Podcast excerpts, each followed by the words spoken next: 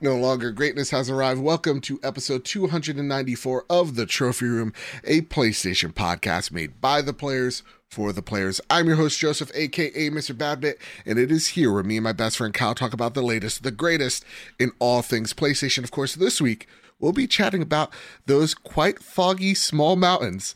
Does 30 frames really make a difference? Does PlayStation have the edge in the controller department? And the rumored PlayStation showcase in witness protection from themselves. So, with all that said, with all that out of the way, the greatest co host, whoever is, whoever will be, Mr. Kyle Stevenson, how are you, sir? I'm doing great. I, I, threw you for a loop for that little intro there. I did. I, honestly, can I get real with you for a second? Yeah. Yeah. I did not read the intro this time. I just no, you didn't. First time, not even practice. You, you reading it out loud. I realized like I probably did a couple too many questions in I there, like, but you know what? It's fine. It worked. No, I liked it. This it is worked. this is great. Uh, yeah. Uh, and honestly, Kyle, uh, I just want to just give you a shout out before we begin. Uh, I've been working twelve hour days this whole week. Kyle mm-hmm. came in. He did a bang up job with the notes this week. Oh, thank you, thank you. The so, least I could do. The least. Yeah, of course. I'm giving you your flowers, sir. So that being said, if there's any like errors, blame Kyle. Don't yell at me. I mean, sure. If you really want to get technical with it, you put all the stories in. I just did the questions and whatnot. I mean, you know, so give yourself a pat a little bit of error on your side. Yeah, maybe. fair enough. Mostly blame Kyle. Don't. Okay, I'll take it. I'll take it. there you go. And of course, with us, joining us this week, all the way from IGN, Mr. Tie Guy Travis. How are you, sir? Maclunkey. Nice to be here, guys. Yeah. I like this. Uh, this podcast has like a theme going. Like Joe, you look like you're dressed up like Kyle for Halloween. I yeah. love it. Yeah, yeah, yeah. yeah. I, I try like, my best. Like, he's like my culture is not your costume to you. You know, he's like very offended by you. It's like, how dare you? Yeah. My Irish Good. jeans. Yeah.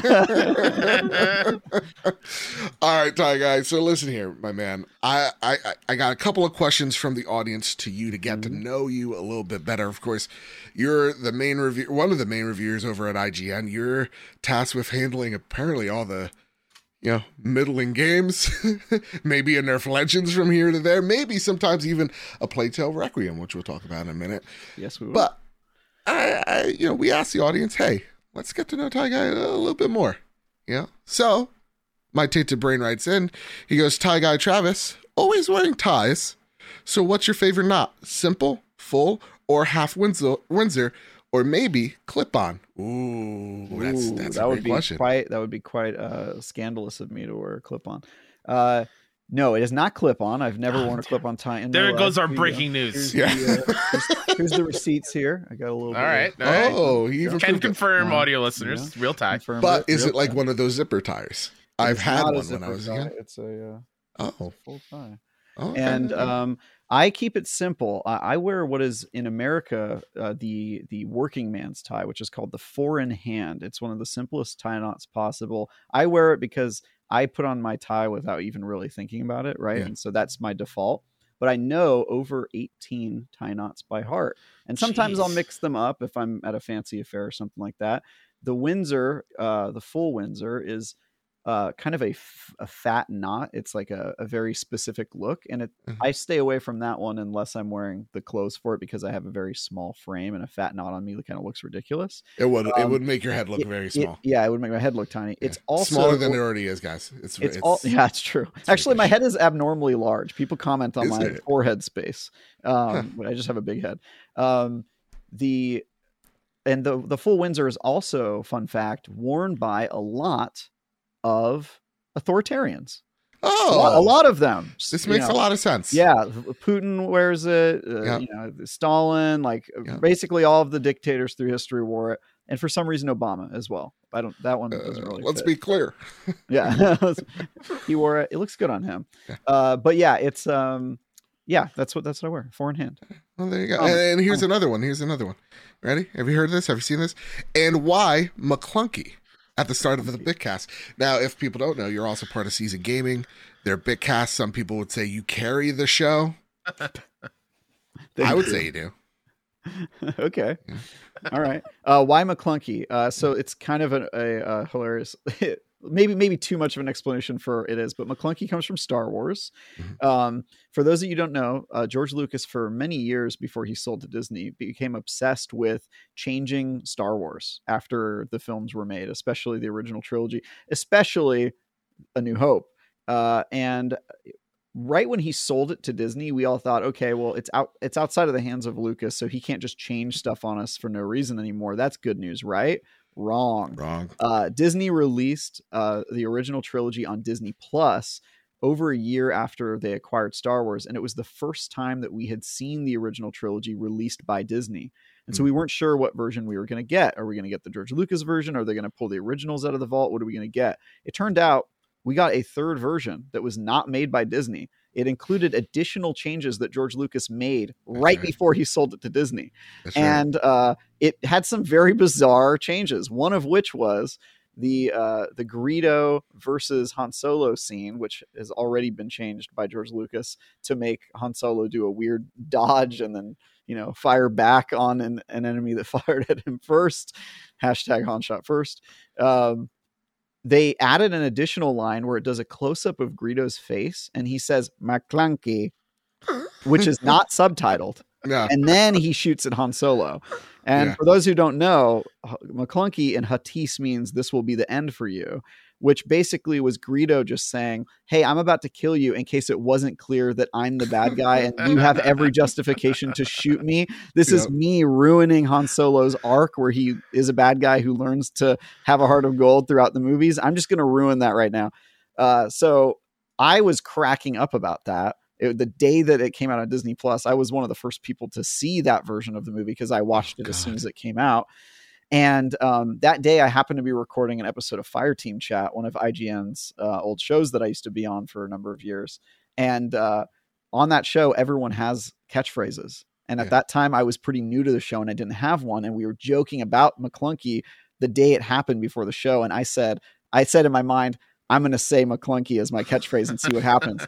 and I said it, and everyone was dying because they just were like, that's so stupid.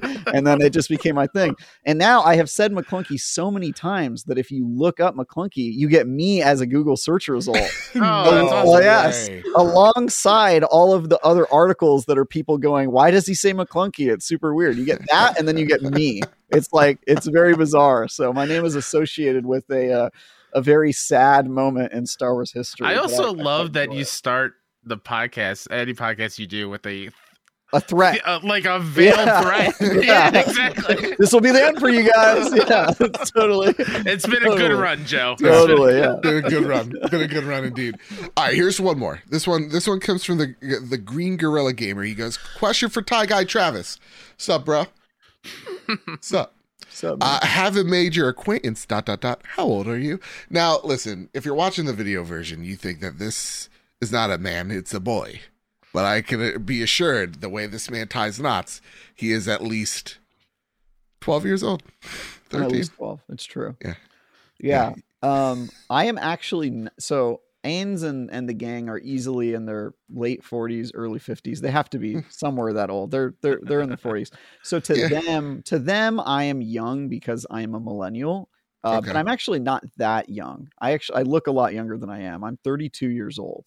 Uh, How are you older than me? That's ridiculous. Yeah, I was. Those are good in, genes. I was. Born I'm still in, older. I was born in 1989, and if you want to see me looking older than I do now, you yeah. can watch me on episodes of Fireteam Chat when I was 65 pounds heavier than I am because mm-hmm. I looked much older. And then when COVID started, I started jogging 15 miles a day, and I lost a ton of weight. And now I look like I'm young. So people look at me and they go, "Oh, he's in his mid 20s." I'm not. I'm 32. I've been around for a while. I'm not that young. So uh, honestly, just, that's a great compliment because you don't look like you. a yeah, you don't look Thank 32 you. at all. I look like I've aged quite a bit. Like I'm possibly We've 43. seen some shit. I, yeah, I've seen some shit. I mean, look, look at the episodes of Fireteam Chat. You will see a different person. I was, I looked much older, uh, and and it's crazy what what uh what losing weight and uh, getting your health together can do. But okay, time, if I drop time, 100 pounds, maybe I look 25. I'm telling you, it works. Also, I don't know. I know you don't need this, Joe, but I think probably Kyle does. Guys, moisturize. Like it's really not that hard. You got to remember to moisturize, keep that youthful right. look. But I appreciate people always saying I look young. It's always very flattering. I'm not that young. Well, here's here's here's something for you. He goes, apparently I make Joe and Kyle feel old, either though they're not. Eh. But I was born three days after the American release of Spider-Man. That what? Is, you are very young. So you were yeah. born in the '90s, right? Or oh my god, is it early 2000s? Yeah, I want to say that movie came out like pre 9-11 so it was like yeah. 1999 or 2000 or something so it was like the it was like the big blockbuster right afterwards because you remember he was like no right before was, i think or, so because I, no, because they had that weird oh. scene on the Brooklyn Bridge, like you mess with one of us, you mess with all of us, and they're throwing. Oh, you're like, right, you're right, you're right, you're right. Yeah, so, yeah, yeah. So this guy who's messaging this is like 18 years old or something. He's like very so, young. Young.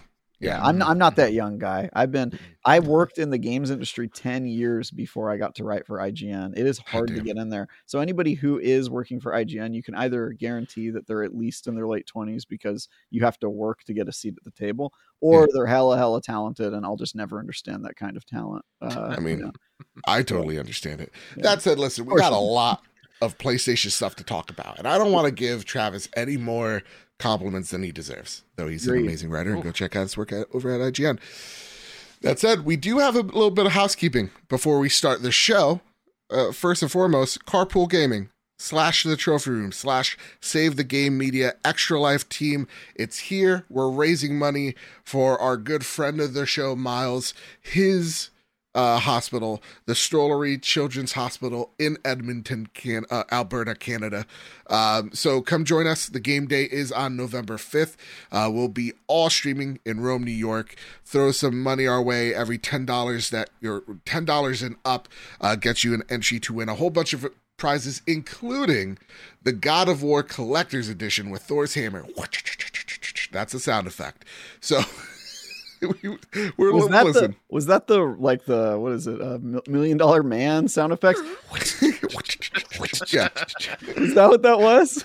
I try. I, listen, I try my best here. It was either that or a sprinkler in someone's front yeah. lawn. You know, something like that. Uh, but yeah, come join us. Link in the description. If you can't join us live there, you can donate right now. Again, every ten dollars gets you awesome stuff, and you help amazing children like Miles. Uh, go through so much tumultuous things, but those, you know, every every dollar counts. It, brings them the medical supplies that they need. So go help out Miles and, and kids like him over there. Extra Life link down below. Also, rate the show five stars, and you're entered to, win a digital deluxe version of uh, God of War Ragnarok. Please take a pic of it of your Spotify review because Spotify you can't just go, you know, and throw your your name out there. And tweet at us at PS Trophy Room. You're entered to win. Rate us five stars over on Apple Podcast. Share it to us. And even though, like, if you even still have entered prior, uh, you know, oh, what is it? Any prior past reviews, reviews or we'll, we'll get you an entry for this one as well. I'm ruining it, but you get the drift. So please toss us your five star review. It really does help the show. And you can tell that I've worked a 12 hour shift today. This is great. Uh, that being said, I want to do. I want to share some amazing five star reviews that we've already gotten, and a little bit of feedback from last week's show. So first and foremost, uh, this comes from B underscore B seventy six over on Apple Podcasts, uh, in Great Britain, they go, really enjoy this show. The presentators have a great rapport. You can tell that they are truly best friends. They love their job and show the love of both PlayStation and the world in general. This show has helped me go through some long night shifts and day walks while I get my baby some sleep. Ah, thank oh, you so much. Thank you. And a little bit of uh, feedback because, you know, last episode, I'm like, how do you guys like the voices? Be, be honest you know. Oh, you were asking feelings. how people like the voices, or you were just being like, "Hey, this one guy ruined it for me this episode." Yeah, this one guy ruined it for me. Please give me some type of feedback because imposter syndrome set again. I want to shout out the black Harry Potter, not to be confused with the Hispanic Harry Potter, who sent me a DM. They say, Keep doing the voices, bro. Me and my wife love them. They're hilarious, and you're very good at the Arthur Morgan one. Well, by God, thank you very much, sir. Love you and Kyle. Y'all are excellent duo keep the voices. And honestly, I got like dozens upon dozens of DMs and messages. Yeah. Thank you all for the kind words. That was uh yeah. that was very nice. All right, last but not leastly.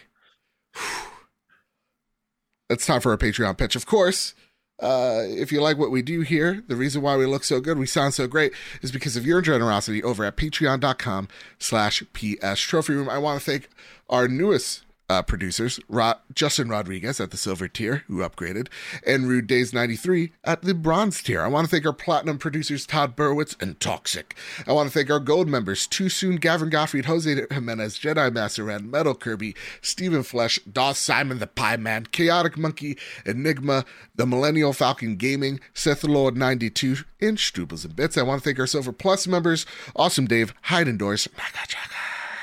Marcus O'Neill, JB the Purple Monkey, Jettis Von Metal, Tim Ulf, Justin Rodriguez, Cypher Primus, Captain Logan, Brenton Zachary, K Grim, Rick Arrington, Dewane Rocksha, The Good Sir, Mr. and Mrs. Nasty Boots, Drellish, Foolish Fuji, Any Day Now, Kevin Mitchell, Kevin Diaz, The Lord Commander Corgi, Elo 2032, Bubble Boy N7, Jesse Garcia, Hambone, The Aztec King, Stone Cold E.T., Astronaut Jr., not to be mistaken with Astronaut Senior, The Green Gorilla Gamer, Katie Stubbs, M9 Prime, Sean McKenzie, N. Johnson, Final Fan XZ, Enigma, Androzo, Ventate Tatted, N. Johnson, and Lamb Chop 93. Thank you all so much. Your generosity helps power the show. It keeps us looking good, makes us sounding great, all that good stuff. So if we ever got you through a long car ride, tough day at work, it's your generosity that powers the show. So thank you all so very much. Kyle, it is now finally time to square up the news first bit of news that needs to be squared up is from Matt Kim over at IGN.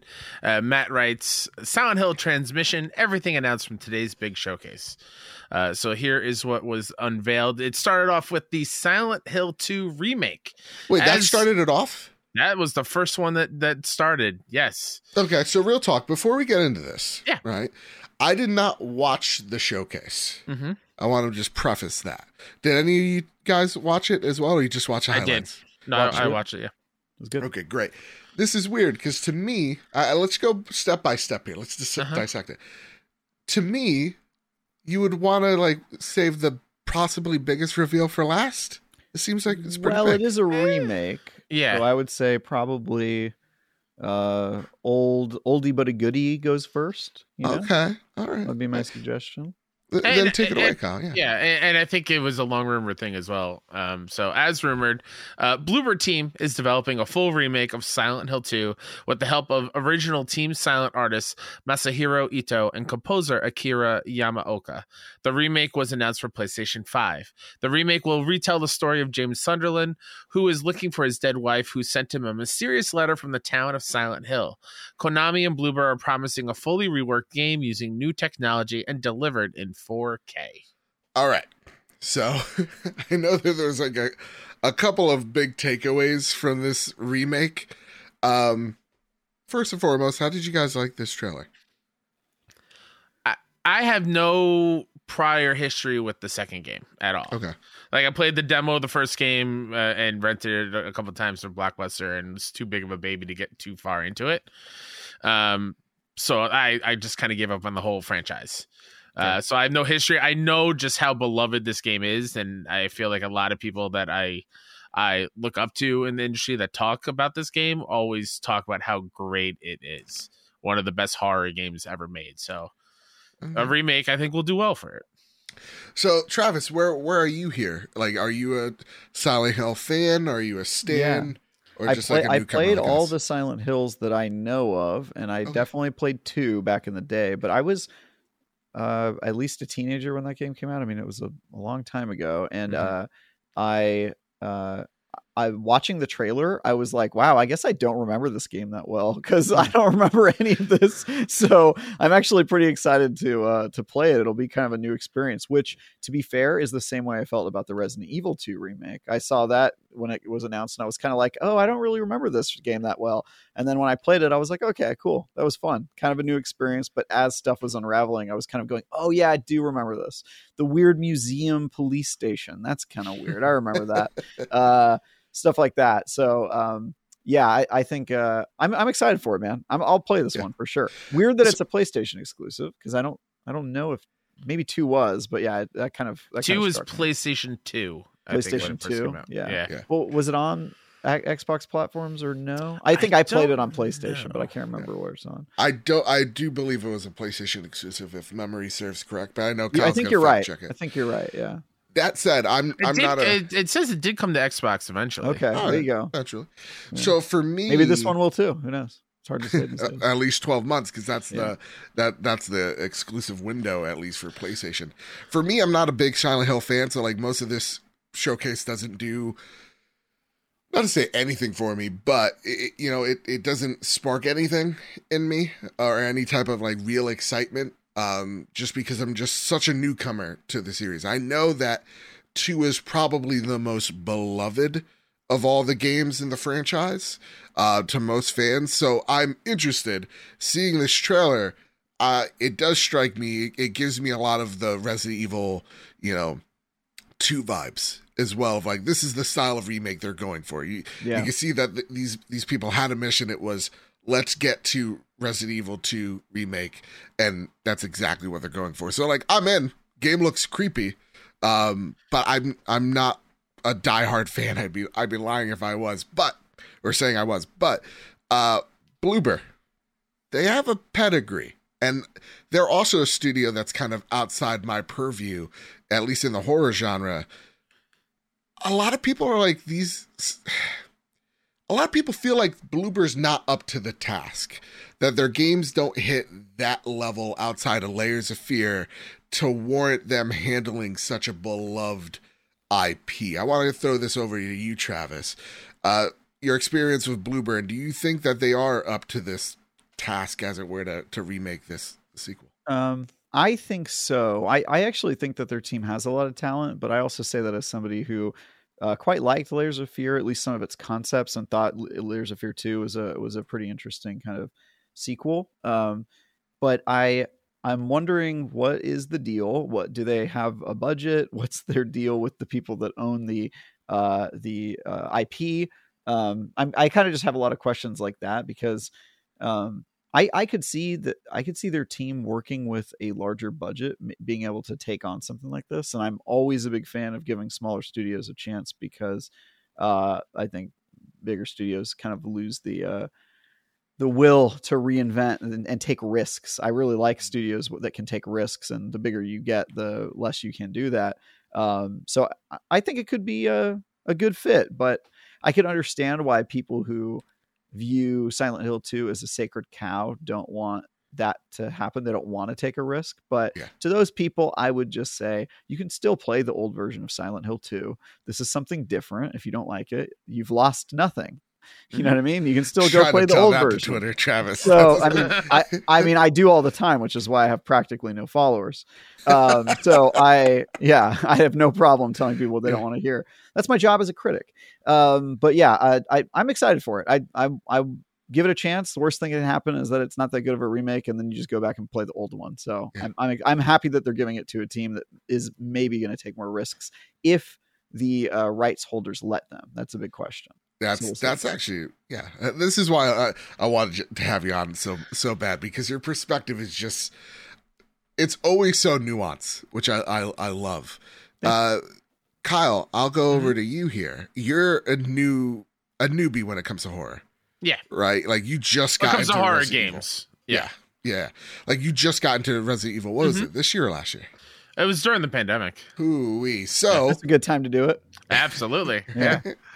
uh, Deadly Disease. Yeah, I want to yeah, play a game about exactly. that. yeah. So, bioweapon. All right, Kyle. Mm-hmm.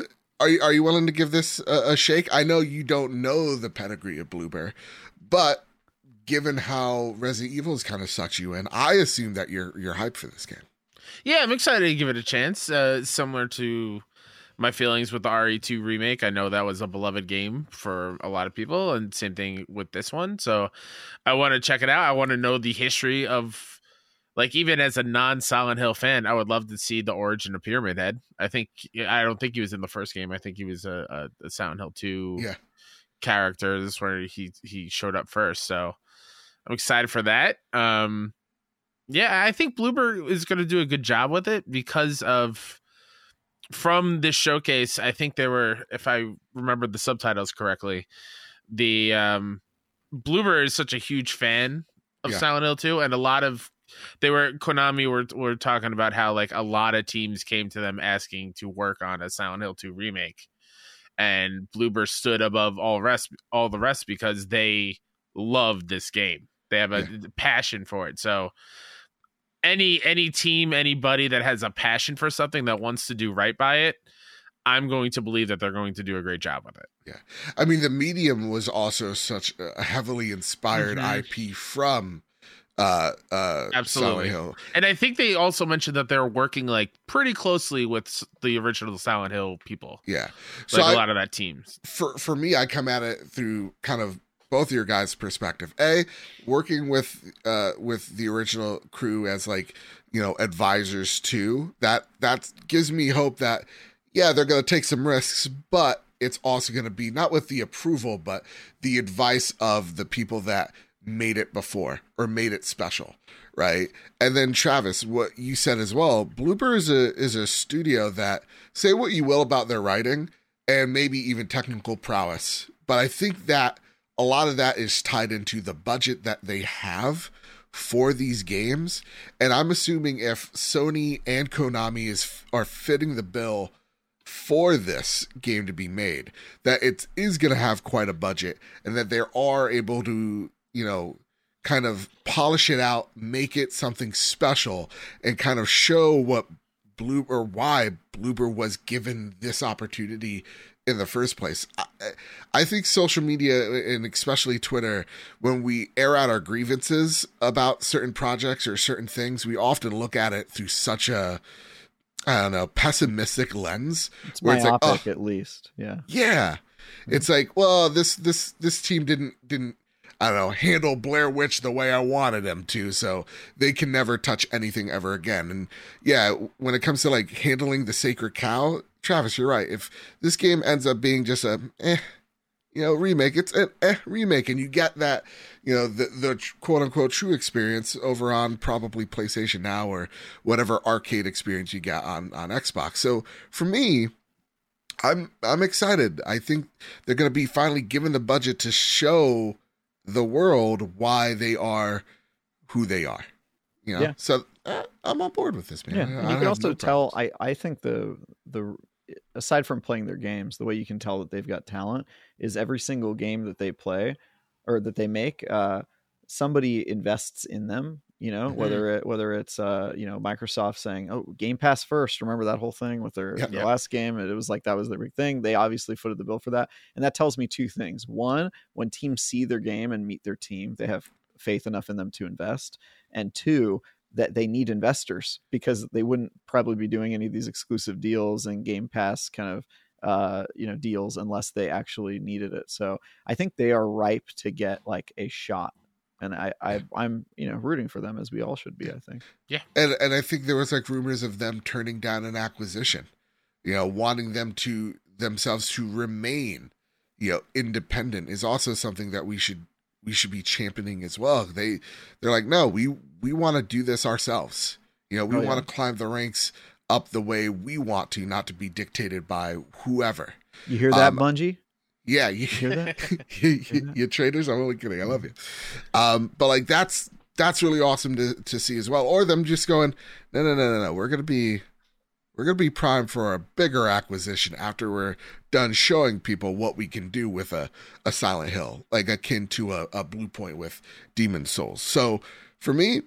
I like what I saw here. I like the trailer. It freaked me out towards the end, and so I was just like, "Okay, it's creeping me out." I think that's what this game's supposed to do. So I'm in.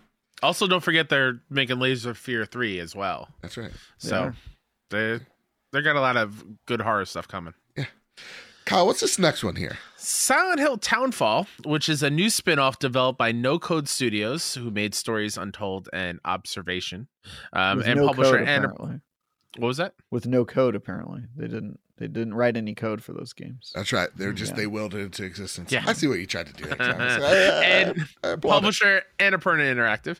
This new project will be a unique take on the Silent Hill franchise from a highly decorated AA developer.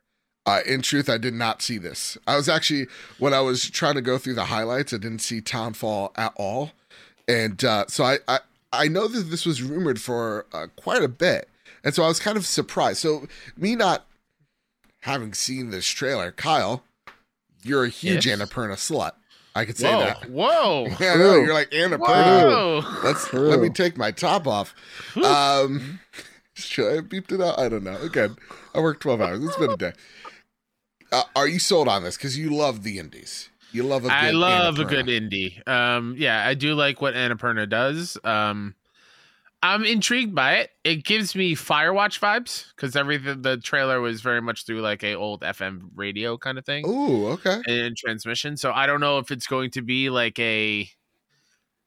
I don't think there's going to be any like combat in it. It might just be like a like a spooky narrative based kind of thing. So the team No Code, the last games they made were Observation Yeah, and the stories Stories untold. right? That's right. Mhm. Yeah, yeah, that's right. So those, I think, I know Observation didn't have any. It had gameplay, but not combat. So Sure. that was the one with the chicken, right?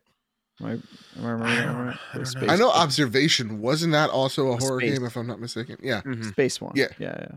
yeah, where you're where you're watching like recordings of Oh, this that's right. horrible yeah, yeah. incident that that has happened at this station, and you're Yep. trying to piece it together. I was Thank thinking you. Observer, which is a different one. Observer is not this game. Yeah, I Yes, also no, thought no, about no. that for a second. Uh, no, yeah, uh, I, I think, yeah, I, th- I think, um, I also like Annapurna. So Yeah. I like Okay. game. they do Uh, weird things. I like studios that do weird things. Yes. Exactly, and I and I feel like it- really the thing that sells me here is Annapurna, knowing that they are going to do something that is just s- strange with an IP that's also very strange. Very strange. True. Yeah. True. So I like this. I, I already sense that there's a, lo- a lot of scope that they're going with. They're going big remake AAA experience to like this double A, maybe more indie level thing. Mhm.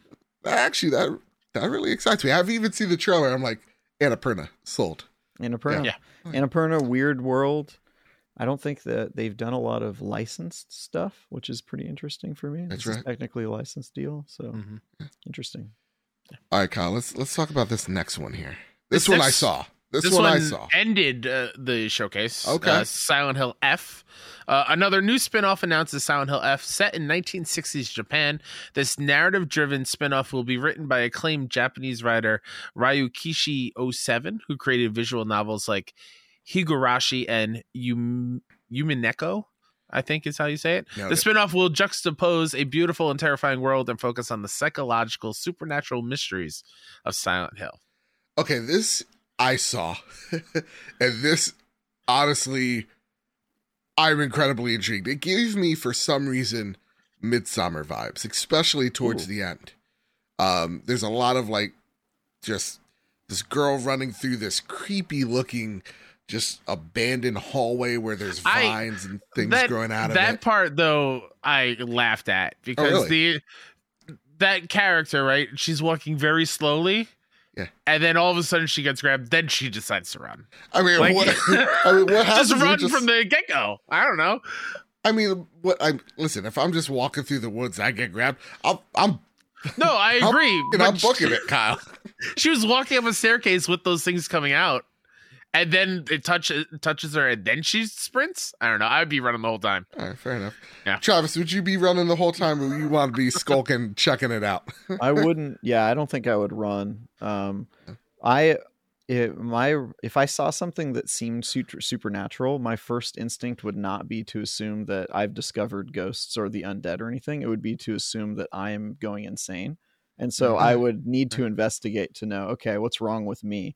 Uh, and so, uh, yeah, I would probably run right toward the fight, and then maybe nice. get to the conclusion a little sooner. you're way braver than i am I'm booking it the opposite direction. I'm just way more confident that the supernatural isn't a real thing. So I would be like, all Mhm. well, if if that exists, you know, I I'm then I'm I've lost it. It's my brain is the problem, right? Well, like if I get grabbed by a vine, I'm like this. I'm fighting like an evil evil plant. Like there's something gone awry, and I'm booking. It's not even like supernatural. It's just like like I I, am I'm right there with you. I don't believe in specters or ghouls or goblins. But if I get touched by something I shouldn't be, you know, like a vine, I'm booking it. I don't. I don't want to find out. all right. go. I do not want. I, I, and I will go see a therapist or a psychologist after the fact. but I'm not. I'm always about living and staying alive. And if I a sense of danger, I'm out. But that aside, this trailer had me unsettled. Um, and towards the very end, again, like that, it gave me that that the the ending of Midsommar right in front of me. I was just like, uh, uh no, no, I don't like this, but Yeah. in the best way. So There's I was great totally imagery sold on this. for sure. Yeah, Travis, what about, what about you, man? Were you sold on this trailer, or are you still? Yeah, no. So you, you asked at the beginning why they would open up with Resident Evil 2 remake, and I think that this is the answer. Um, you obviously Mhm. you don't you put your second best thing first, and you put your first best thing last, and I think this was the best thing that they showed. Yeah. Um, so yeah, I, I'm super excited for this brand new thing. I think the setting is super weird. I've seen too much of Japan recently, but it's okay. It's 1960s. It's at least a little bit of a weirder period, um, and and I'm I'm interested in it. So yeah, I, I think this was there's a reason that they showed this last. Looks great. What do you think this game's gonna look like, Travis? I have no idea. No, right? It's one. It's one of those purely CGI. Get you hyped on the theme of this game, but show I nothing else. I at first didn't think it was even a game. I thought it was just like a short they made Yeah, to celebrate Silent Hill at the end. I think um, I would have to guess that if it's a named uh, Silent Hill game, that's going to have something in common. Maybe you know, third person or first person kind of exploration game, horror, maybe maybe something similar to uh, the game that was promised. PT Rip. Oh, Who knows? You know, something like that. Who knows? I, I guarantee there's a question about PT as we get as we get later on in this show for sure because I'd love to dive into that. But for me, I actually I, I am thinking um Outlast. At least with one of these games Mm. that I'm getting Outlast vibes. Um, maybe that's the Annapurna joint, but like this one where it's just I'm running, there's no gunning. I think I'm I'm running for my life here. Kyle, what say you? You're looking at this game first. Are you interested, intrigued, and what do you think this game's Um, gonna be? intrigued for sure. Uh, but I I have a feeling it might be more in line with the writers' past things with visual novels and whatnot. Okay, I, I think it's it, you're you're gonna go along for for the ride and not you know I don't think you're gonna be battling anything supernatural again like combat wise. Fair. I think I think it might just be like a uh, you know mess with your brain as you sit back and experience the story. And we got two more here on the list, Kyle. Yes, we do. Silent Hill Ascension, uh, potentially the most unique announcement from the transmission. Konami announced Silent Hill Ascension, an immersive project where participants around the world will control the characters in a new Silent Hill story. Basically, a Let's Play Pokemon version of a new Silent Hill story that will be live on multiple platforms. Silent Hill Ascension is a collaboration between Genvid Entertainment, Bad Robot Games, Behavior Interactive, and DJ2 Entertainment. Intriguing, but I saw nothing out of that trailer that, like, I, I think this little boilerplate actually has me more excited than what I saw in that trailer. Yeah, I think they did a bad job showcasing this, but Yeah. the idea of like a you know one of those movie theaters where everybody's screaming at the TV, in a Yeah. horror film. I like that as an idea for a game, and it seems kind of like what it is. So I'm Yeah. don't go in there, and then you can vote to not go in there. That's Like, like a. Jackbox party pack of murder. Yeah, that sounds Yeah. Yeah. awesome. Uh, so I'm super down for that. Yeah, I'm I'm into this as well. It reminds me of a uh, an indie game coming out uh, pro- hopefully early next year called Ghost. Mm. Um, Jed Shepherd, writer of the horror movie Host, is doing one where you are like in the Oh. production booth of a All of his Like stuff a- rhymes. yeah, exactly. uh, uh, you're in like a production booth uh, where you're you have to do use the cameras for a ghost hunting show, Hmm. and like it, you can only play the game at like 10 p.m. at night. That's the only time you can access it, and it's real time. It's it's the actors, it's FMV stuff. So it reminds me a lot like that, and that's intriguing to me because I think that works very well with like horror stuff. Hmm. Hmm. So, for me, again, I think the boilerplate has me more excited because the way that you guys are describing it to me, um, where it's just like, yeah, it's like me and a group of my friends like having that party moment of like, don't go in that room, and we choose not to, and then something awful happens because of it. That that ha- that has me excited. It's like a, a supermassive like Until Dawn when you play Yes. with the play with Twitch chat or something like that. Yeah, yeah, I, I dig this, and it'll probably be like Twitch enabled. One would assume. Oh, yeah. Yeah. I would imagine. Okay. The last one, Kyle. the last one, yeah. You can't have a video game showcase without an announcement of a movie attached. So Nope. take it away. Return to Silent Hill. Christophe Gans, uh, the director of the first Silent Hill movie, is making a third movie in the series with Return to Silent Hill. Details are being kept under wraps for now, but Konami is promising more information about the project at a later date. Mm. Rad. Okay. I just love how they went back to the the original director, like a what, Travis, you have a sixteen years later or whatever it was. yeah, you, you have a you have a a questionable look on you. A shit-eating grin, I think it's called. A Yeah, sh- yeah, shit Uh, eating grin. Uh, What's that all about? this stuff Yeah. just annoys. It just bothers me. I movies. I only have one thing to say to you. Movies. Okay. You you boring. Oh, That's all I have to say. I, I don't know. I, d- I think it doesn't really. It it feels to me like it cheapens an industry that I feel is elevated uh, beyond movies and is a Mhm. better medium. And so this sort of stuff, I'm always just like, ah, all right, fine. For the people who want that, it's okay. Yeah. But I just to me, it's like, eh, I don't care. Yeah.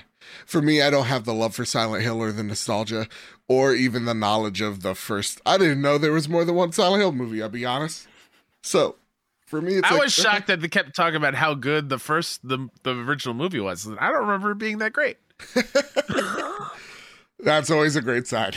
Yeah, that said, Matthew Kennedy writes in, "Hey gentlemen, I I was never a huge Silent Hill fan. Resident Evil, in my opinion, dominated the survival horror scene, and the last Silent Hill game I believe was Book of Memories on the, and it was a Vita exclusive, which I mm-hmm. don't even recall if I played or not. But then came PT. See, I knew it. I knew someone was gonna write in about this. Anyway, PT."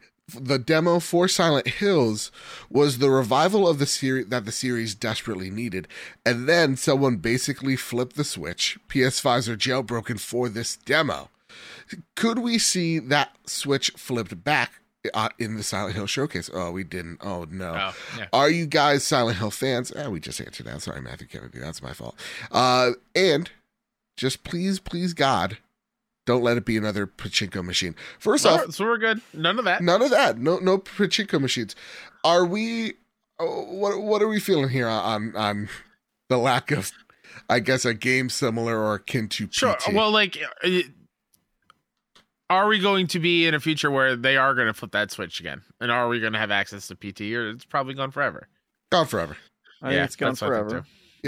Too. But I, I would be shocked if at least one of these Silent Hill games wasn't very clearly like nodding toward PT in terms of its playstyle because that was one of the most popular things to come out Yeah. on the current generation of consoles, and it didn't even come out really. It was just a Yeah. demo. Uh, so I, I would be shocked if if this didn't have some sort of.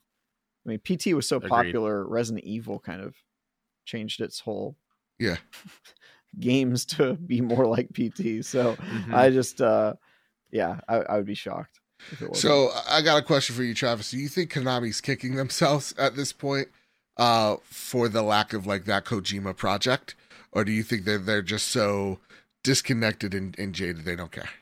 I think that I don't know if it's disc if it's jaded, but it's certainly uh, video games are not how they make their money anymore. And uh, Kojima is a big personality from what I know of of working the people who've worked with them and he's also a big bet. You have to put a lot of money in his projects for a lot of years in the hopes that he's just a genius that you don't understand who can just create, you know, an alchemist's miracle and he does almost always. I mean, I didn't really like Death Stranding, but that's just Whoa, me. whoa, whoa! Um, Slow the roll. I mean, it's basically just an expensive monster ad.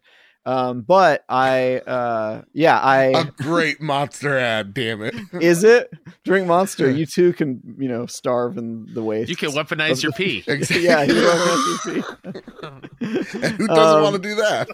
uh yeah i uh but i i think that for a lot of reasons it probably wasn't a fit konami is not really in a, an adverse uh uh, it is not a, a, a company that embraces risk, which you sort of have to do if you li- if you work in a creative space.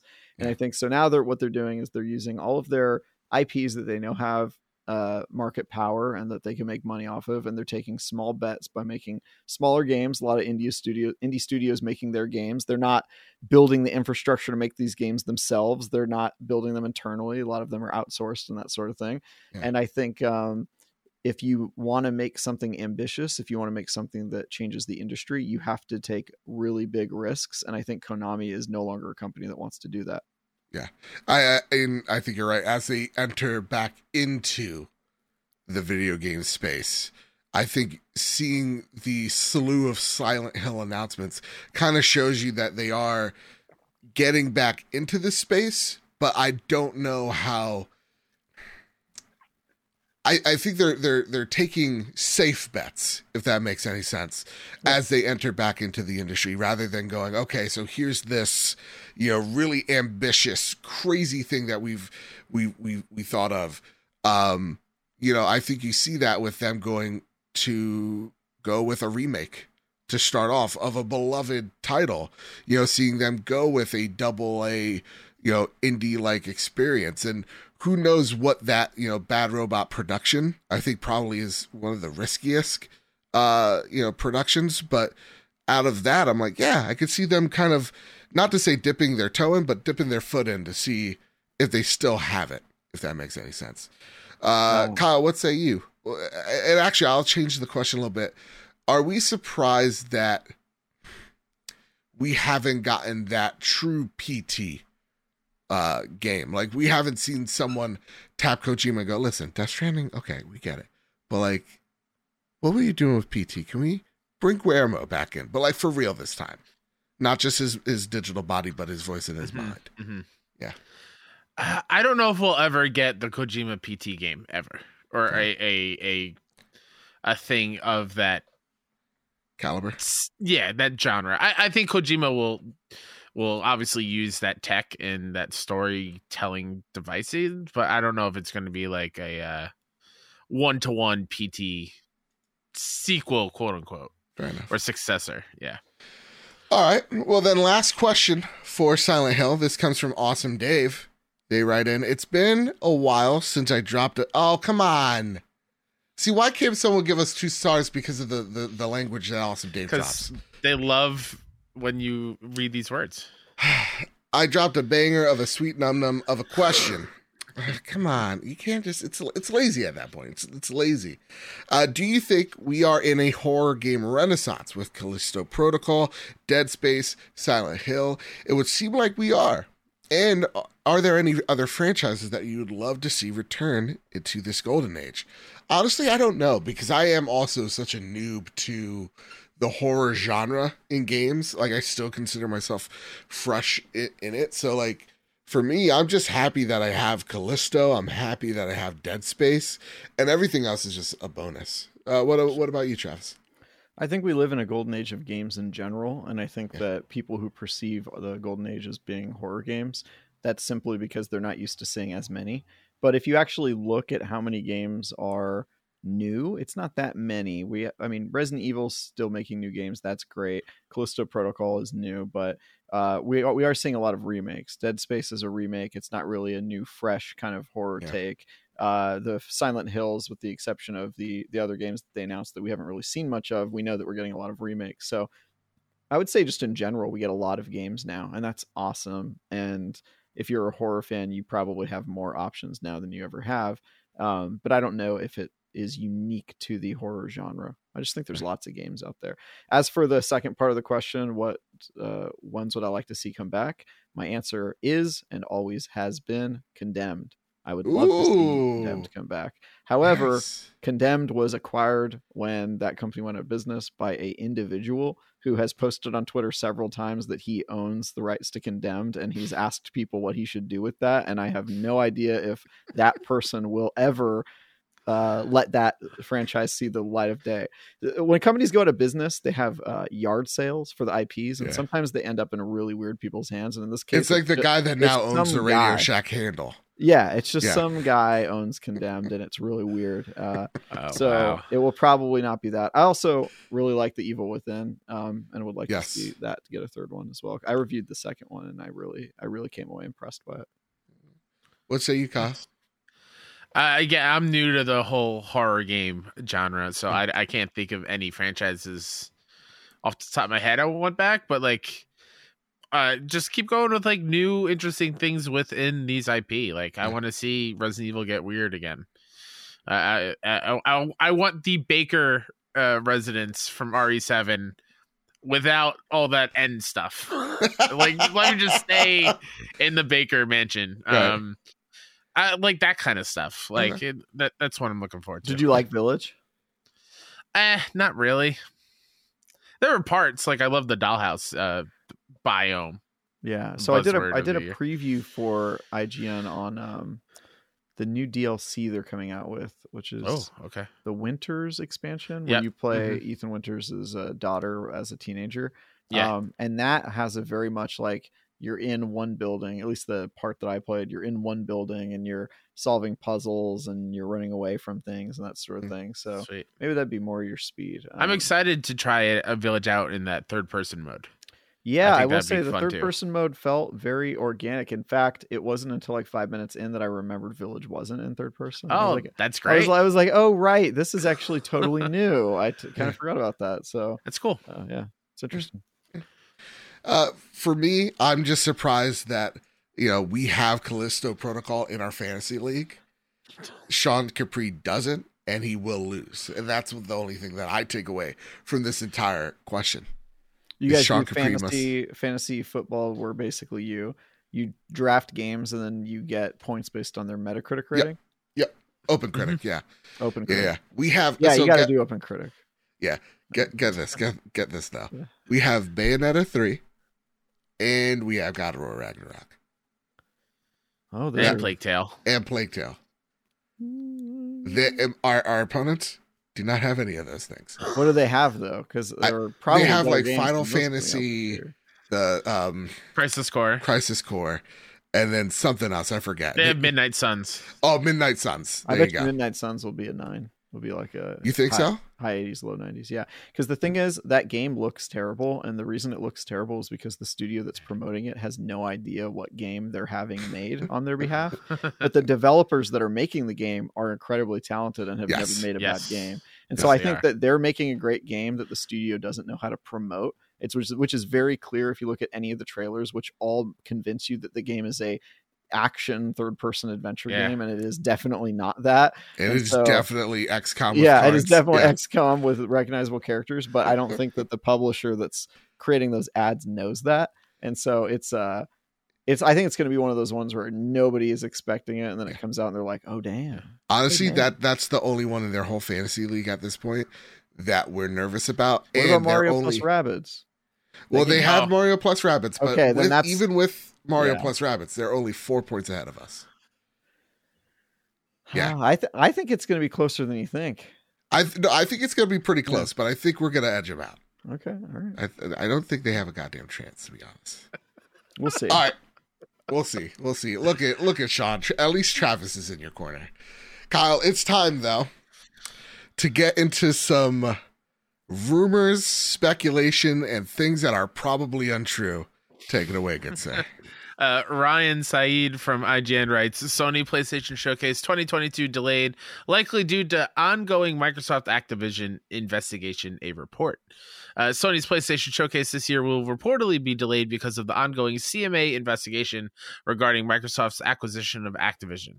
The event is supposedly delayed because Sony believes it may strengthen Microsoft's arguments to the regulators. According to known industry insider Millie A, the event was set to showcase exclusive titles and first party IPs. Sony was reportedly set to announce the showcase on October 11th, with the event taking place on October 20th. A Silent Hill reveal and announcement about Hideo Kojima's upcoming project were also part of the showcase.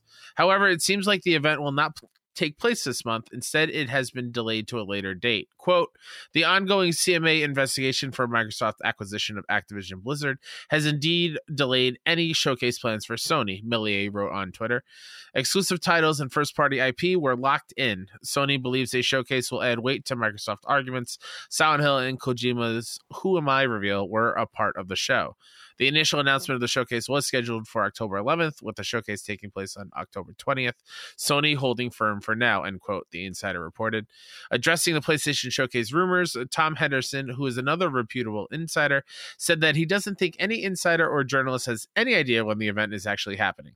All the rumors floating around about when the event will be held are predictions based on pre- previous iterations of the event, other upcoming events, and embargo dates. He added that it makes sense to hold the event by the end of the year, what with all the upcoming releases and the PSVR 2 launch. Okay. Everyone, be patient. I, we realize you're hungry. We, I'm starving. I get it. Relax. But it's kind of like, you know, when you're on that road trip and you really want that one thing, like it's a cracker barrel. You've never been to Cracker Barrel. You know that there's some in Georgia. You're on the state goddamn line. Just don't go for the Hardee's. Wait for the Cracker Barrel exit. It's probably just two exits away. Just relax.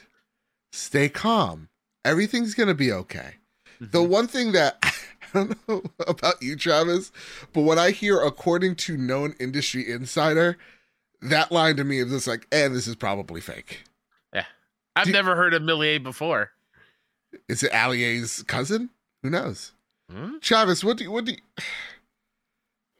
what do you Uh, make of, of of insiders' claims and all that stuff? Well, I had I've had the good fortune of working alongside a lot of really tenured and honest and uh, thorough uh, reporters like Matt Kim. Uh, shout out to him who wrote the last article you guys were quoting. Mhm. Um, he's a great friend uh, And a great you know, writer.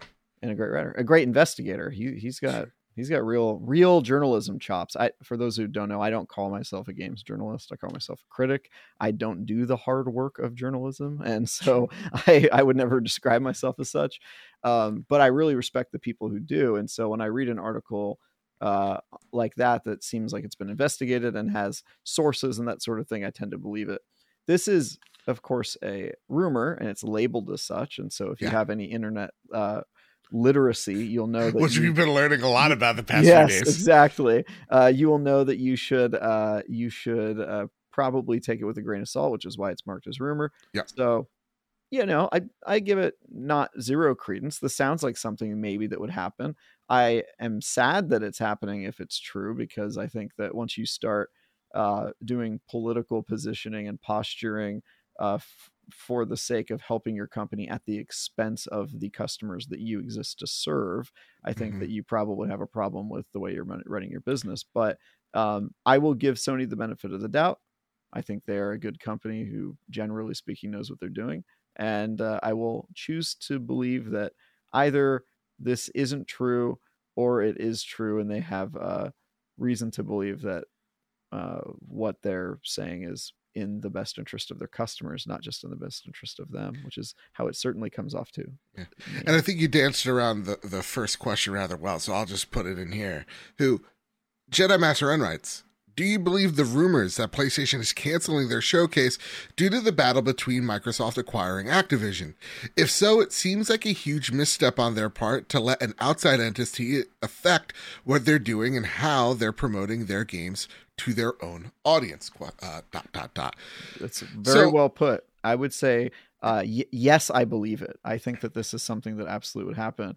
Uh, I giving them benefit of doubt. I hope it's not. I'm not going to say damn you, Sony, based on a rumor, but I would say me personally, I think it's probably something they're doing. And to uh, that uh, person's point, uh, that commenter's point, uh, if you are acting only in response to the things that other people are doing, you're already losing. Uh, That's not how companies should run. They should stand for something and they should make decisions based off of their beliefs rather than in response to what other people are doing. I also think it's a pretty disingenuous argument they're making in general about the acquisition and how much it would hurt their business since they are the market leader by a lot. And uh, and and some of the stuff they're saying is clearly posturing. And so I would just say that uh, you know, I don't like acquisitions either, but Activision is a bloated corpse that probably needed to be destroyed by someone, and so Someone. I, I, I don't really care if that's Microsoft. It's just it's the rich devouring the rich in my mind, and so Yep. I don't care about it. Um, but I, I, uh, this whole thing bothers me. I really don't like it when companies make decisions based on stuff like this. Like Yeah. you should do everything for the purpose of serving your customer if you are a consumer facing business. And uh, Yeah. it doesn't feel like they're doing that here, if it's true. Yeah, if it's true. And I to me it's I doubt it. Um just because of what we just were talking about earlier. Silent Hill. You open up with a game that is a exclusive or timed exclusive for your console and how hypocritical that makes PlayStation look on the uh, uh you know uh openly is just it I mean it's not even shocking at this point, right? Like we know what Sony's doing and how they do it, and and their strategy of purchasing uh, timed exclusivity or quests that you get in games. We beat that horse all the time. Um, but like when I when I see Silent Hill, uh, you know, two remake, when I see what we're going to see out of Resident Evil, uh, their showcase being hosted by PlayStation, you're just seeing a lot of stuff that already would make Sony look hypocritical in the eyes of the CMA. So I don't know what a huge, mostly first party showcase would do to them or hurt them in any which way. And I also agree with you, Travis. If PlayStation's doing these things because they don't want the CMA to, you know, look at them the same way they're looking at Microsoft, it is really foolish. You are losing if that is the case indeed. So to me, I just I see the recent announcements and I can already, if I'm a lawyer, you know, go and point at that as evidence of look at what they do and look at what they have done with things like, you know, Final Fantasy VII remake in the lot. So to me, I don't I don't see, you know, this insider holding much weight of like, no, Silent Hill was gonna be at this first party showcase where like Tom Henderson said is like, no, or oh actually no, Jeff Grubb said is like this was always going to be a show showcase uh, on Konami's part, not Sony's. This was always going to be a Silent Hill showcase, not a PlayStation showcase. And I think what Tom Henderson points to is PSVR 2's launch, it being in the first fiscal half of 2023.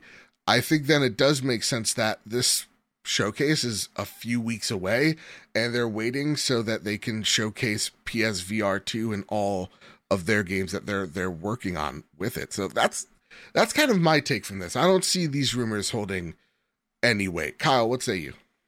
Yeah, I agree. Uh, you both said it perfectly. Uh, I don't, I don't think this rumor is true. And like a joke answer would be like, Sony would not give us nine days notice. they give us uh, maybe upwards of maybe four or five of a showcase. Nine days is a weird number of lead time before a showcase. Um, but yeah, I, I don't think they'll show it whenever they show it. I don't think there's any other ulterior motives, or at least I would, like Travis was saying, at least I want to believe that that there's no ulterior mo- motives to holding it off. Yeah. Yeah. yeah. All right, all right. Look at us. Look at us all agreeing to things. This is I mean, no, I, I just to be clear, I think it is true. I'm, Oh, you I'm do think I- it's yeah, true? I'm, I'm giving them the benefit of the doubt, but I think this is actually happening. Oh, I do, okay. yeah. okay, okay. It's just, So- you know, I, I- I'm not going to act and base my judgments on Sony based on a rumor. But to me Right. personally, you're asking me Hmm. personally, hey Travis, do you do you think it's true? I just that sounds like exactly like something that would happen at this point in time. And I get it. Yeah, it yeah, does sound to, like a to Jim me. I'm, Ryan I'm just like ah, that sounds sounds like maybe they're doing something. I, I don't know. Mhm. They- They've definitely done weirder stuff at this point. Uh, to me, seeing like all the community managers and teams gather around the past few weeks, I could see that uh, that's Sony's teams coming to each other, showing off their trailers, organizing that showcase behind closed doors, akin to what you know Xbox did with, I believe, Gamescom before they showed off whatever they were showing off. They're like, oh no, sorry, E3. You know, weeks prior, they're like, here's all the teams looking at the first cut of the showcase. I think that's what was happening again, like just two ish weeks ago with like, you know, Naughty Dog and Insomniac and, and all those teams gathering around. So to me, I I I'm giving them the benefit of the doubt, and I think this is false. I don't okay. but when you say that, Travis, as well, like I wouldn't p- put it past Jim. Yeah, it's just I'm more of like a, a hope for the best and prepare for the worst type of thing. And so like Fair. when it comes to large corporations, I always assume that they're Alexa's answering questions for me right now. fine. She's becoming sentient. Echo. Jeff Bezos knows. up. There you go. Oh, no cussing on the show. Only kidding. Go Oh, for it. Sorry, uh, I muted myself first, and I forgot I didn't mute myself in Zencastr. So, uh, whoops. Whoops. Uh, oh, can really? You bleep, wasn't can you bleep me in post? This isn't live, right? There we go. Go There we for it. I don't know. Okay. Um, It's Say fuck. It's fine. It's fine. sorry. Tim, Tim I, liter- I literally he kick- learned a clicked mute on myself on Discord, and then I told her to shut up, and then I was like, "Oh, I'm on Zencastr. Whoops. My audio is coming through a different source." So yeah, sorry about that. anyway, Green Gorilla Gamer writes in. He says, "Sup, boys." Although people are doubting or doubting that PlayStation Showcase may not happen, Insomniac did make a statement saying that Spider-Man 2 is still on track for 2023. And since these are still rumors, there is no reason to doubt that Sony won't pull a last-minute showcase out of the hat before Ragnarok releases, or, or sorry, with everything we want to see from it and more. So, with that in mind, if Sony doesn't do a showcase before Ragnarok releases, do you think that's in the window, or sorry, that their window is limited here? If we don't get a showcase before then, that might reflect poorly on the future of 2023 gaming looks like for Sony first party studios. I'm going to be honest. At this point, I don't think you're getting a showcase before Ragnarok. I think now everything is ramping up just for Ragnarok. I don't even think you're going to get a big state of play on God of War Ragnarok either. I think they're going to hype the cycle for Ragnarok. It's going to come out. It's going to probably sell a bajillion copies. And then a few weeks afterwards, we'll probably see something state of play, future showcase related, because I am thinking of um, PSVR 2. I'm thinking of the same way like the Nintendo Switch dropped, right? They showed you this weird trailer back in November, and then they showed you the console in January, and then it was out in what, like February March. Uh, and I think that's what we're going to see here, where you're gonna get Ragnarok, you're gonna get a glimpse of the future at a at you know Geoff Keighley's show, and probably early January you're going to see a showcase coming out of PlayStation. Uh, that's what I think you're going to see. I don't know. Hmm. Well, what what about you, Travis? You're nodding your head in, in I hope a, a agreement. I um, I'm not sure. Uh. PlayStation has been very murky in terms Very of their weird. like when they do things, and I think they've had a uh, a interesting pivot post COVID. Like they had a formula that was working for them for a while, and then it started to not work near the end of E3, and then they've sort of tried a few different models. But I I sort of wonder if they just go the route of Nintendo now that they're now that they've you know solidified their position as market leader, and they just sort of do you know incongruent showcases of of games whenever they feel like it and everybody just sort of shows up for them because they're because they're Sony. Um, I can see that. I, I I don't have a problem with that either. Um, although I hope that they come back to E E3.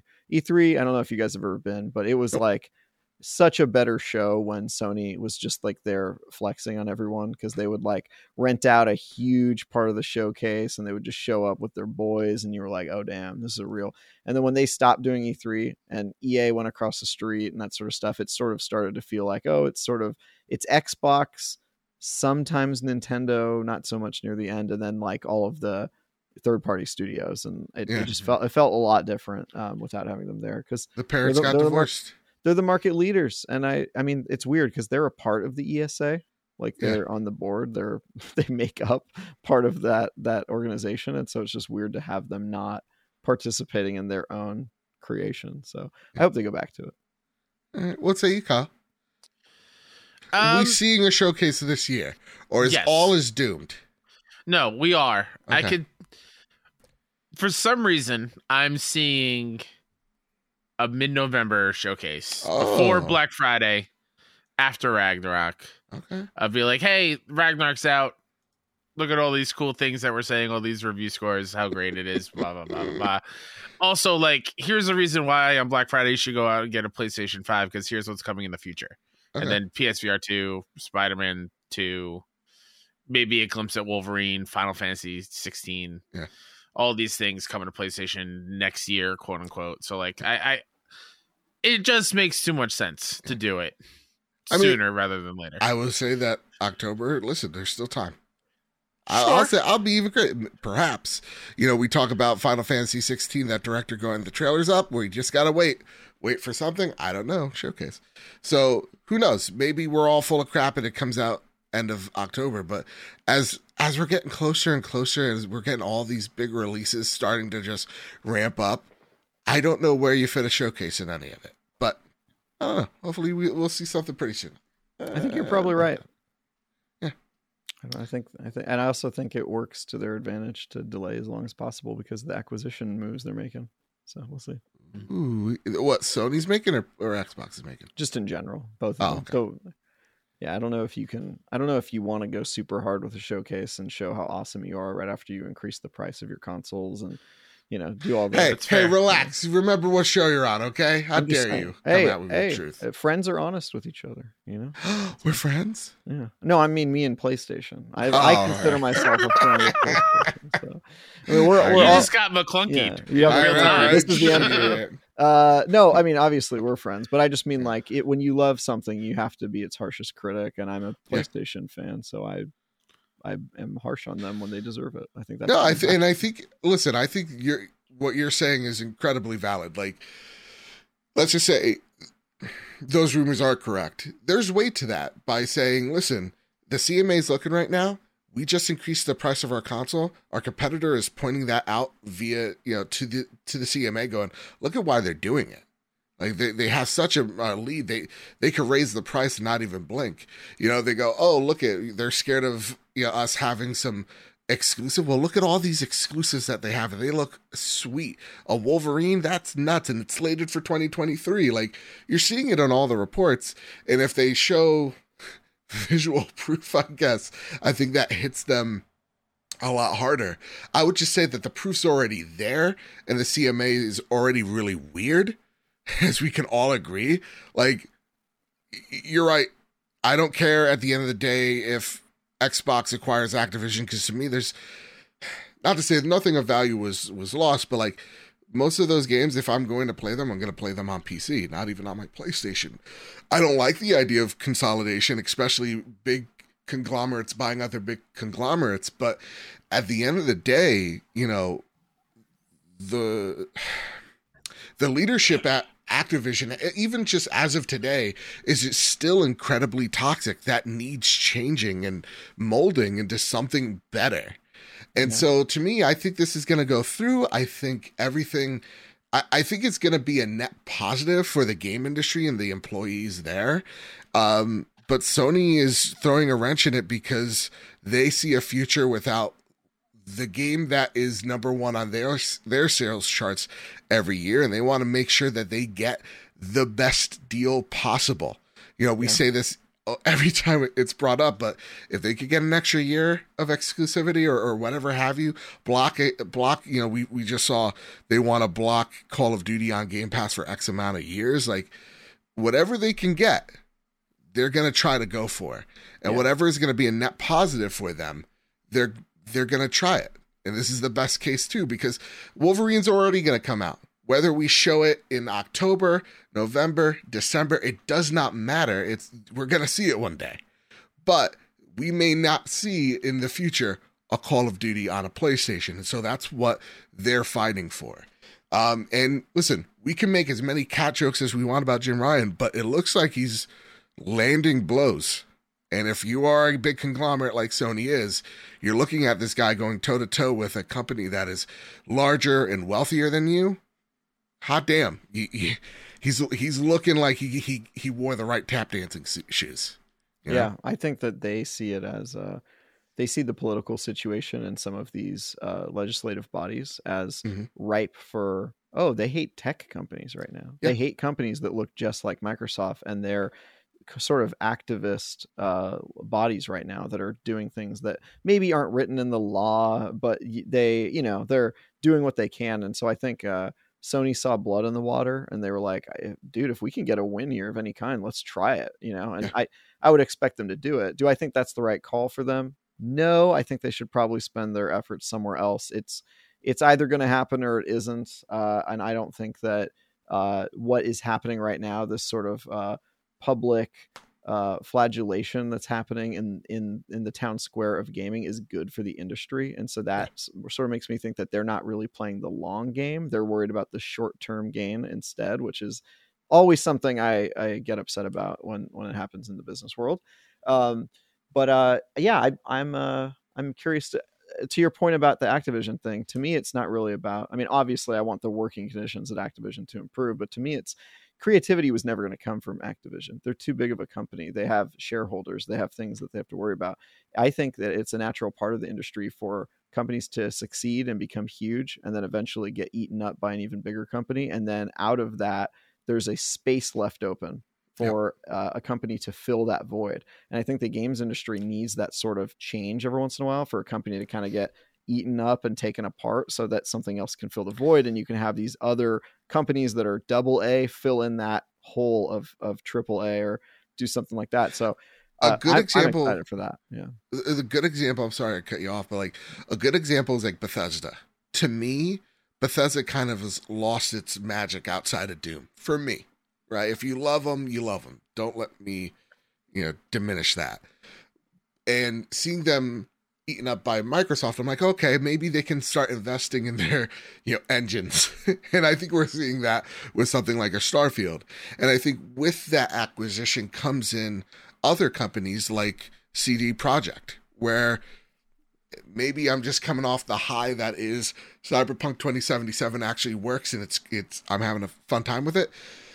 But like you're seeing them kind of have a similar model of Bethesda. Like we got this really weird cyberpunk first person RPG and we got this uh you know you know this extravagant fantasy RPG and they're both incredibly as of right now quality titles that define their their genres in, in certain ways pointing more yeah. towards you know Witcher. So like you're seeing that there are companies that are taking the place of that Bethesda. And when it comes to Activision, yeah, who is going to take that space? I'm excited think, to see 2K has has a good opportunity for it. 2K, always... and I think even this maybe where we start fighting, but like I even think EA. I knew it was coming. Really? well, EA EA to me has the same problem Activision has, which is that they sort of outgrew themselves. I actually don't think Bethesda was there. Bethesda makes me a little sad. I didn't like that Microsoft acquired them because I felt like they weren't there yet to the point where like okay it's time to, eh, okay grandpa time to go to bed you know that sort of thing. Uh and, and i i feel similarly just to be fair because i you know it's not just me not liking microsoft buying things. I think um Bungie selling itself to PlayStation was a huge mistake because mm-hmm. I, I I I see Bungie as like the chosen one. I thought that they were going to be the company to replace Activision, and I think they sold too soon. I really Ooh. do. I really do. Okay. I I think that they could have been the company to grow and expand beyond Destiny and just be like the leader in shooters and uh, action games and RPGs and all that stuff. And I was excited about that future when they broke away from Activision and announced that they were going to be indie and they had they sold us the dream. I'm a I'm a Destiny fan for those who don't know. They sold us Destiny players the dream of, "Oh, we're an independent studio now. We're going to go kick ass." And then like a year later they were like, "Never mind. We're going to sell the PlayStation for, you know." we wanted to make like, TV shows. Guys, come on. Like you, yeah. you yeah, it just makes me so upset. So uh, that's that's funny you say that because I again you're a massive Destiny fan. You're on you're on a Destiny podcast. You're on one of the biggest Destiny shows. Um, uh, The Last Word. Y'all should check it out. And you know, as an outsider, as someone who stepped away from Destiny, like I look at that Bungie pur- purchase, going, "Yeah, Sony got a lot. What? What? Oh, did, they did. I mean, they got a ton. What did Bungie get? Okay, we start making some TV, maybe some movies, expand it, it, into that. It, it is an stuff, amazing but... purchase for Sony, who wants to develop live service games and has absolutely no expertise in it. It's a terrible decision on Bungie's part because they famously do not play well with authority. That much is clear if you read their acquisition agreement, where mm-hmm. they basically say, "Don't tread on me," in, in you know the fine print. It's really not even the fine print; it's the large print. Uh, and yeah. and I think that that is not great for them. And then what do you get out of it? Well, you get to make an anime and you get to drop a hot single on Sony Music. That's not really worth it for me. I think, uh, I think, I think that, uh, I think that they really screwed up uh, in that regard. And so the the thing I would argue that... nervous about about ac- about acquisitions and sure. um, industry kind of the industry kind of getting eaten up is when it happens to those middle tier or especially the small tier companies. Mm. When those small companies get bought, that hurts me way more than when like a bloated animal gets put down uh, uh, uh and get eat, gets eaten by a bigger one. So, see, um, to me, I think Bungie's bet is we think we can make a Star War. That's what I'm I'm thinking. They already did make a Star War. I mean, but like in a theatrical way of of of growing their audience that way.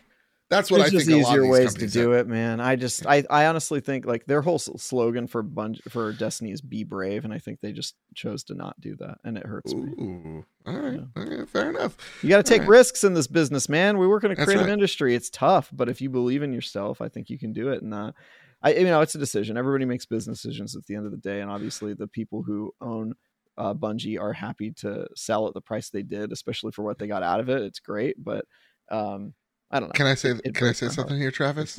Yeah, This is the first conversation I've had about acquisitions in a very long time. there you go. I, didn't I love talking about acquisitions, man. Sure. Because I know, I know, I know. Like I didn't ask Kyle anything because I know Yeah. Kyle's like, no interest. I don't Yeah. care I'm, anymore. I'm, I'm so tired. I'm so tired of it. Let me sleep, damn it. That said, okay, awesome conversation aside. Let's get into the next bit of news. I'm sorry, and we're running late, Travis. Everybody- It's all good. You got Okay, me. you're good? I'm here. Okay. I'm chilling. Take it away, Kyle. Andy Robinson over at VGC writes Gotham Knights won't have performance options on consoles and runs at 30 frames per second. The game's executive producer Fleur Marty shared the news on the game's Discord server on Friday, claiming that the decision was due to, quote, the types of features we have in our game, end quote, such as untethered co op and a highly detailed open world. Quote, I know many of you are wondering about the availability of a performance mode uh, for Gotham Knights on consoles, Marty wrote. Due to the types of features we have in our game, like providing a fully untethered co op experience and our highly detailed open world, it's not as straightforward as lowering the resolution and getting a higher frame per second.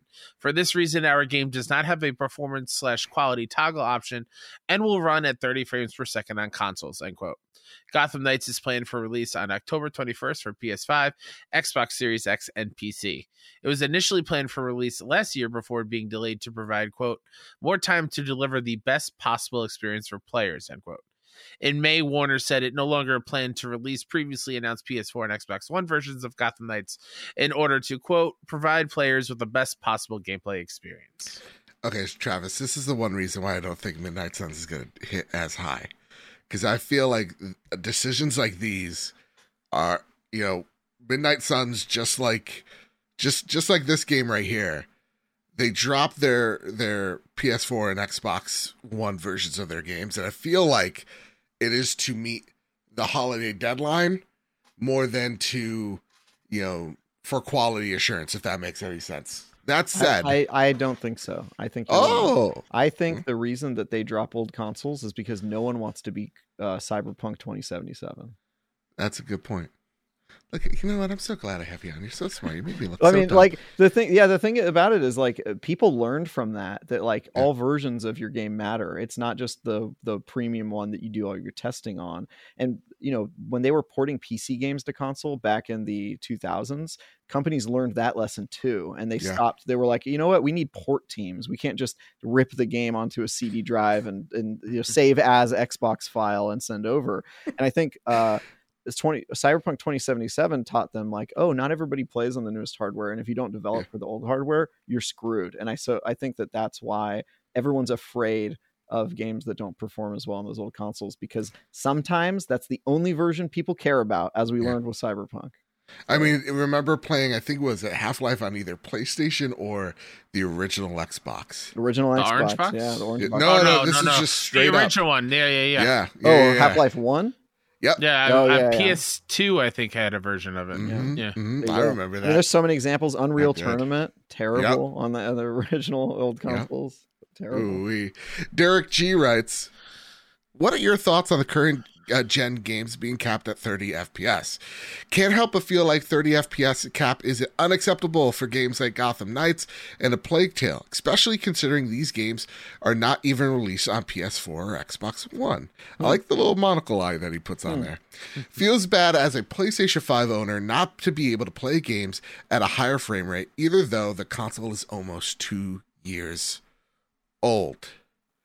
We're back to frame rates. We're Yeah, back to performance back. modes. let me let me tell you about why frame rates don't matter Oh, Oh, thank you. Travis. Don't matter. Thank go. you. Oh, tell why they oh, okay. don't matter. I'm ready for these. Ima- imagine imagine that a game is is the one of the best games you've ever played. It it, Okay. it succeeds in every category. It's got great graphics. It's got the perfect game gameplay. The story is like the best story you've ever heard in your life. Uh-huh. It's got all the features that you want. Super well balanced. Blah blah blah. But it runs at 30 frames. 30 frames only matters when everything else doesn't matter. Do you know what I mean? Like if the Yeah. game was perfect in every other way and it ran at 30 frames, you really wouldn't care. But if the game struggled in a lot of other areas and it was 30 frames, you're frustrated by the fact that it's one of the things that hurts. And so if it's the last thing that matters, it's really not that important. Pretty practically every game that is one of my favorite games runs at less than 30 or 60 frames per second because they're older games, right? Like think about all of the PS2 games you love and PS3 games you love and a lot of them ran at 30. I think that's fine. Um I reviewed Gotham Knights. I Uh-oh. cannot I cannot talk about that yet because the embargo hasn't lifted. But and I it's a crazy embargo. Like this, this show drops when Gotham Knights drops. We cannot talk about it. well, we can't talk about it because we're recording this before it drops. Mhm. Uh, so Yes. that's my my issue. But Yeah. the uh, I can talk about a Plague Tale, which I also reviewed, and Yeah. and say that a Plague Tale, um, it certainly uh is unfortunate that runs at 30 FPS, but I think if you like the other things about that game, it doesn't matter as much. Uh, there Mhm. are times, of course, where it runs below 30 FPS because it has thousands of rats on screen at the same time that all move independently, which is insane.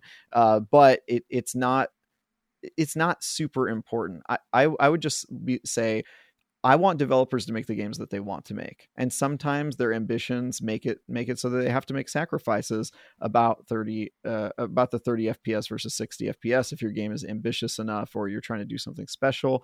In the case of um, a Plague Tale, I think it makes sense because it's not like you need it to run at super fast frames. The game isn't like a Twitch shooter or whatever, you know. Yeah. It's not like a, a crazy one.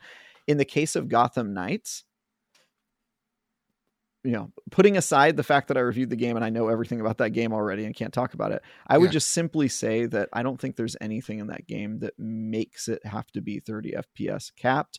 I think it is an optimization problem, just purely based off what I've seen in that game and uh I mean, just seeing the PC specs available. alone, Yeah. it's an optimization problem. I Yeah. think it's a, I think it's an optimization problem based on the specs and that sort of thing. And so, um, I I think people who like 60 FPS, more power to you. It, you know, God bless. It, it definitely looks better. I'll give you that. I just don't think it's the most important thing in the game. That said, if the game's hurting already and it runs at 30 FPS, you're in for a world of hurt. And I totally get why people are pissed that they bought a more expensive box and they're not able to uh, to get it.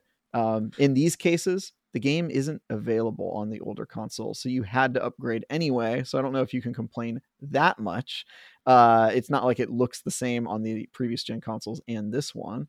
Uh, and I think there's a reason that they cut those old versions. I don't think a Plague Tale Requiem could run on the old consoles, and I don't think Gotham Knights Absolutely could not. either. In Gotham Knights' case, I think the reason it couldn't run on old consoles is because it's not optimized well. But Yeah. yeah, that's just me guessing. So. right, fair enough. Kyle, what say you?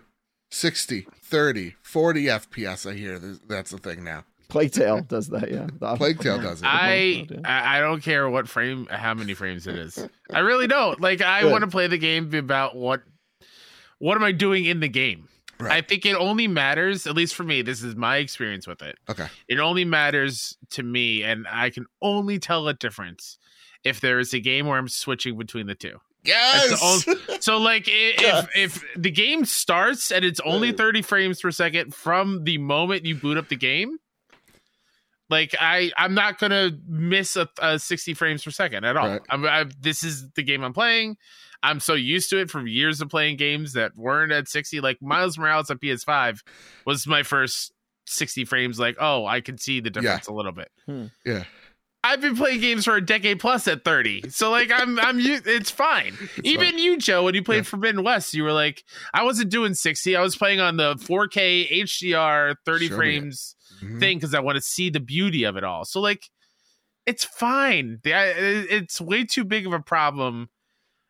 I, again, I think they're just bored. so I don't know.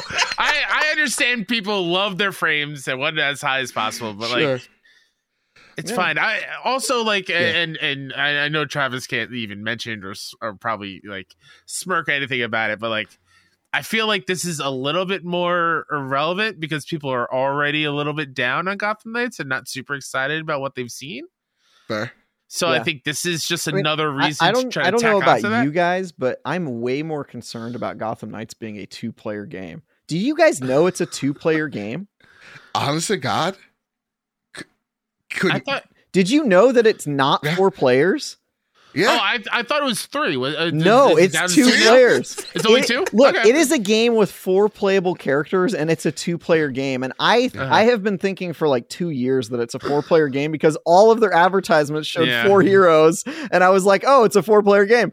And then I, I got it to review, and I booted it up. I had four codes. I had four codes. They, every my editor thought it was four players. Everyone at IGN thought it was four players, and we did an IGN first on it.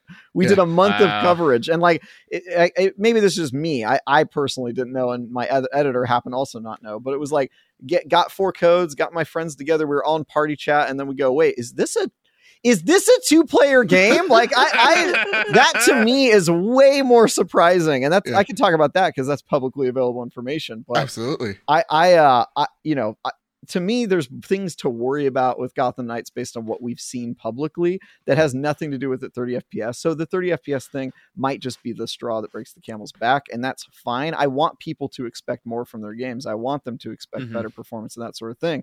But I Mhm. think when you have a great game, which a Plague Tale Requiem is, it doesn't really matter that much. And if Yeah. you if you aren't playing a Plague Tale Requiem because you saw it was 30 FPS, screw Oof. you. That's all I have Yeah. to say. Like that, like there are great games that are 30 FPS, and it just it depends on the game. There's probably not very many great shooters that are 30 FPS. I'll give you that. All right. That that So, being you go. said, though, I if I could say, that is the only time I I notice is a shooter or b where I could turn it on and off. Like yeah, Miles and Morales performance fidelity, I can tell, and like what you said, Travis, if a game's really great, truly great, it the FPS is not going to affect you. Like I love Horizon Forbidden West and I chose I had the option performance where the glare is going to hurt my eyes if all the wheat remember the weird the weird little glowy wheat Yeah. hurt my eyes like hell uh, uh, I switch it to fidelity I'm like this is great do I notice it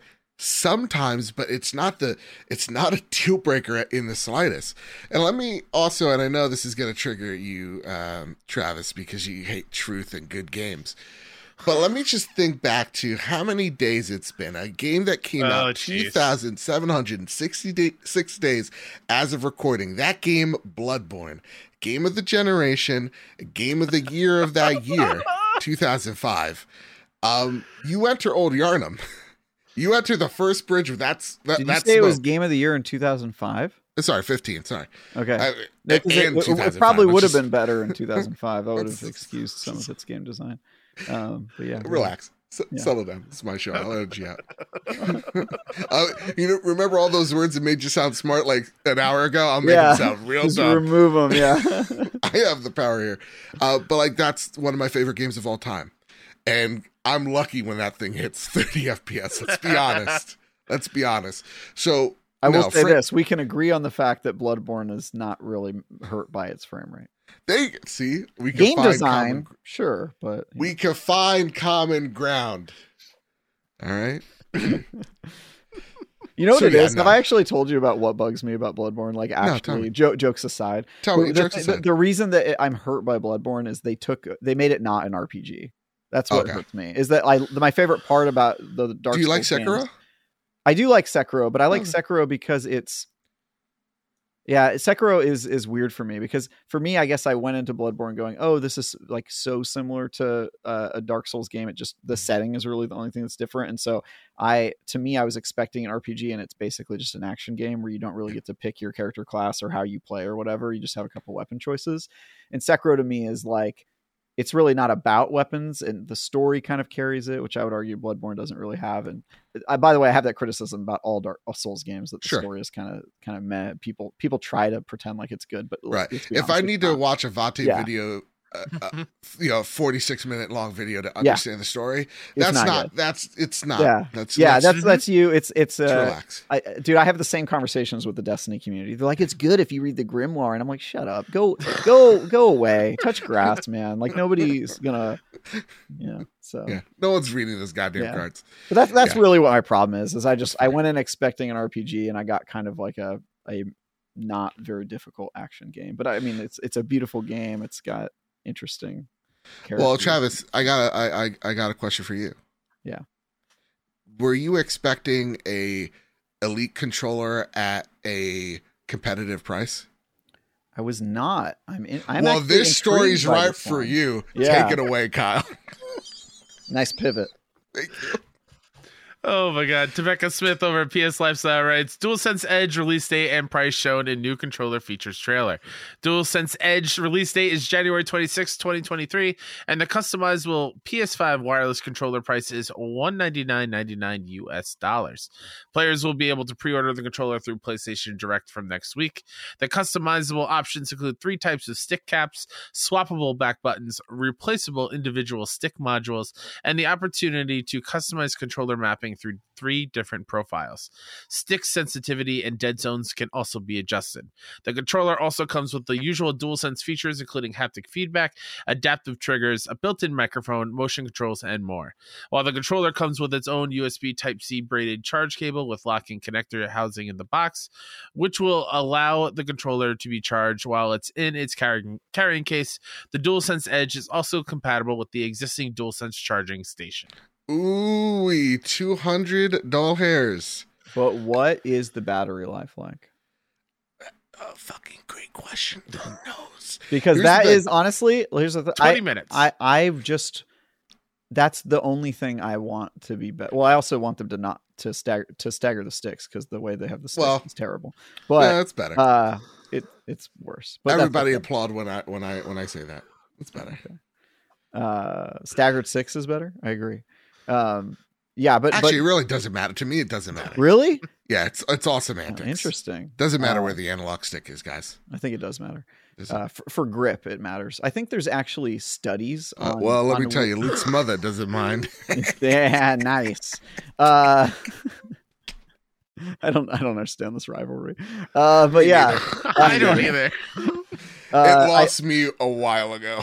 really the only thing I want with the PlayStation controller is I just want the battery to last longer. If that happens, I'll pay two hundred dollars. I really will. I really will. I swear to you, PlayStation. So Well, Ditko writes in, who, uh, do you guys think the Edge controller is a good price point or higher than you were expecting? Does this also worry you as VR2 will come i- or where VR2 will come in now? I wasn't expecting such a high price point for the controller, so I'm a little worried for PSVR2 at the moment.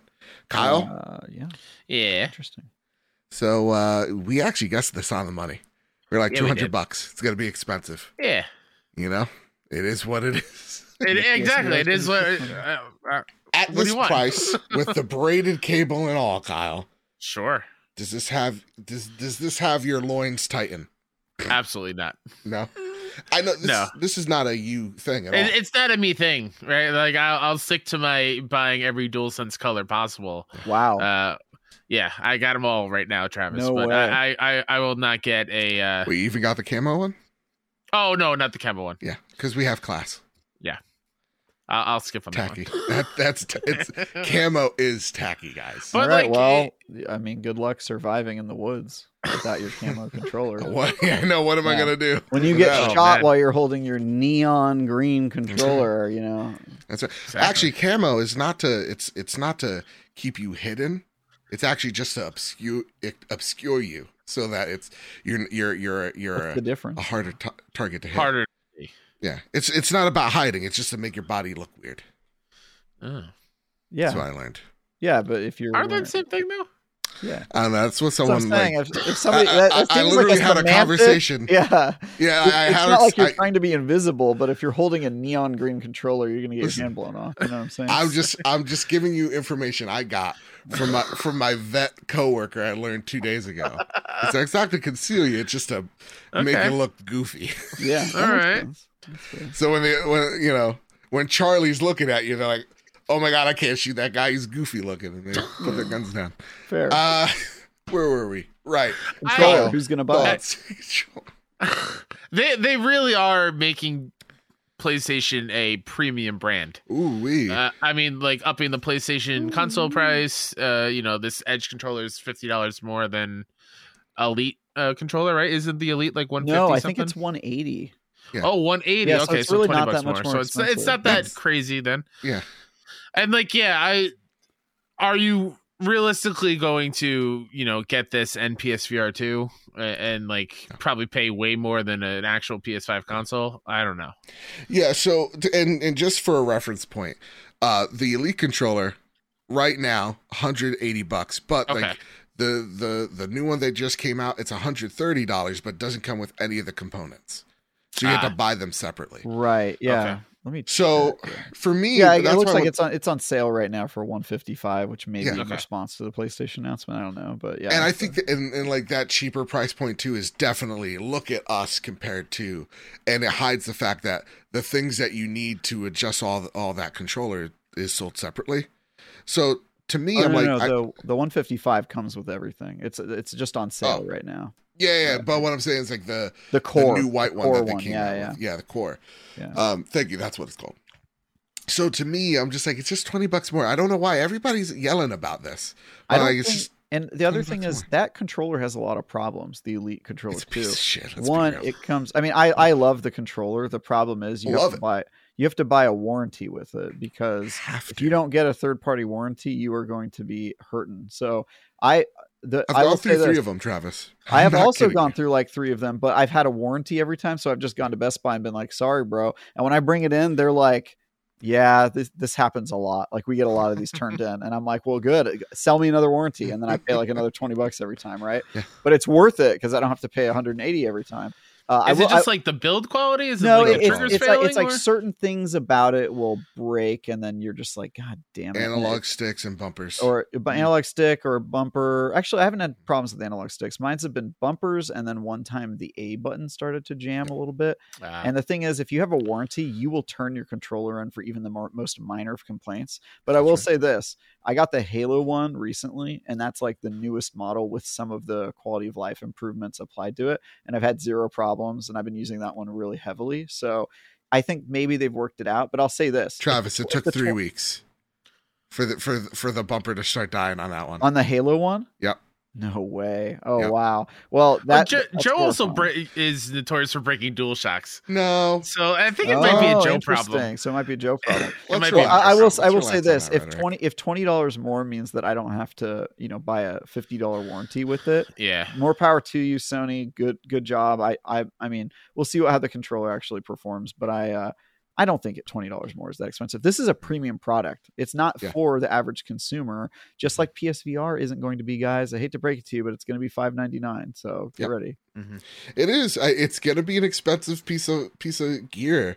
I in you know I, I love the conversation actually you guys ha- had on Bitcast. I won't repeat it here. You guys really should take take a gander at it because yeah, like VR is gonna be a niche product. It's gonna be a niche product for a very long time. And the people that are gonna get this headset are in for that experience. It's not for your for your for your average consumer. And same with Right. this controller. It's for people that are diehard multiplayer gamers, whether it's Apex, whether it's Call of Duty, whatever have you. It's that's why that controller was made. It was not for the people that are like Kyle that are playing your Gotham Knights, your Plague Tales, you know, these solo experiences.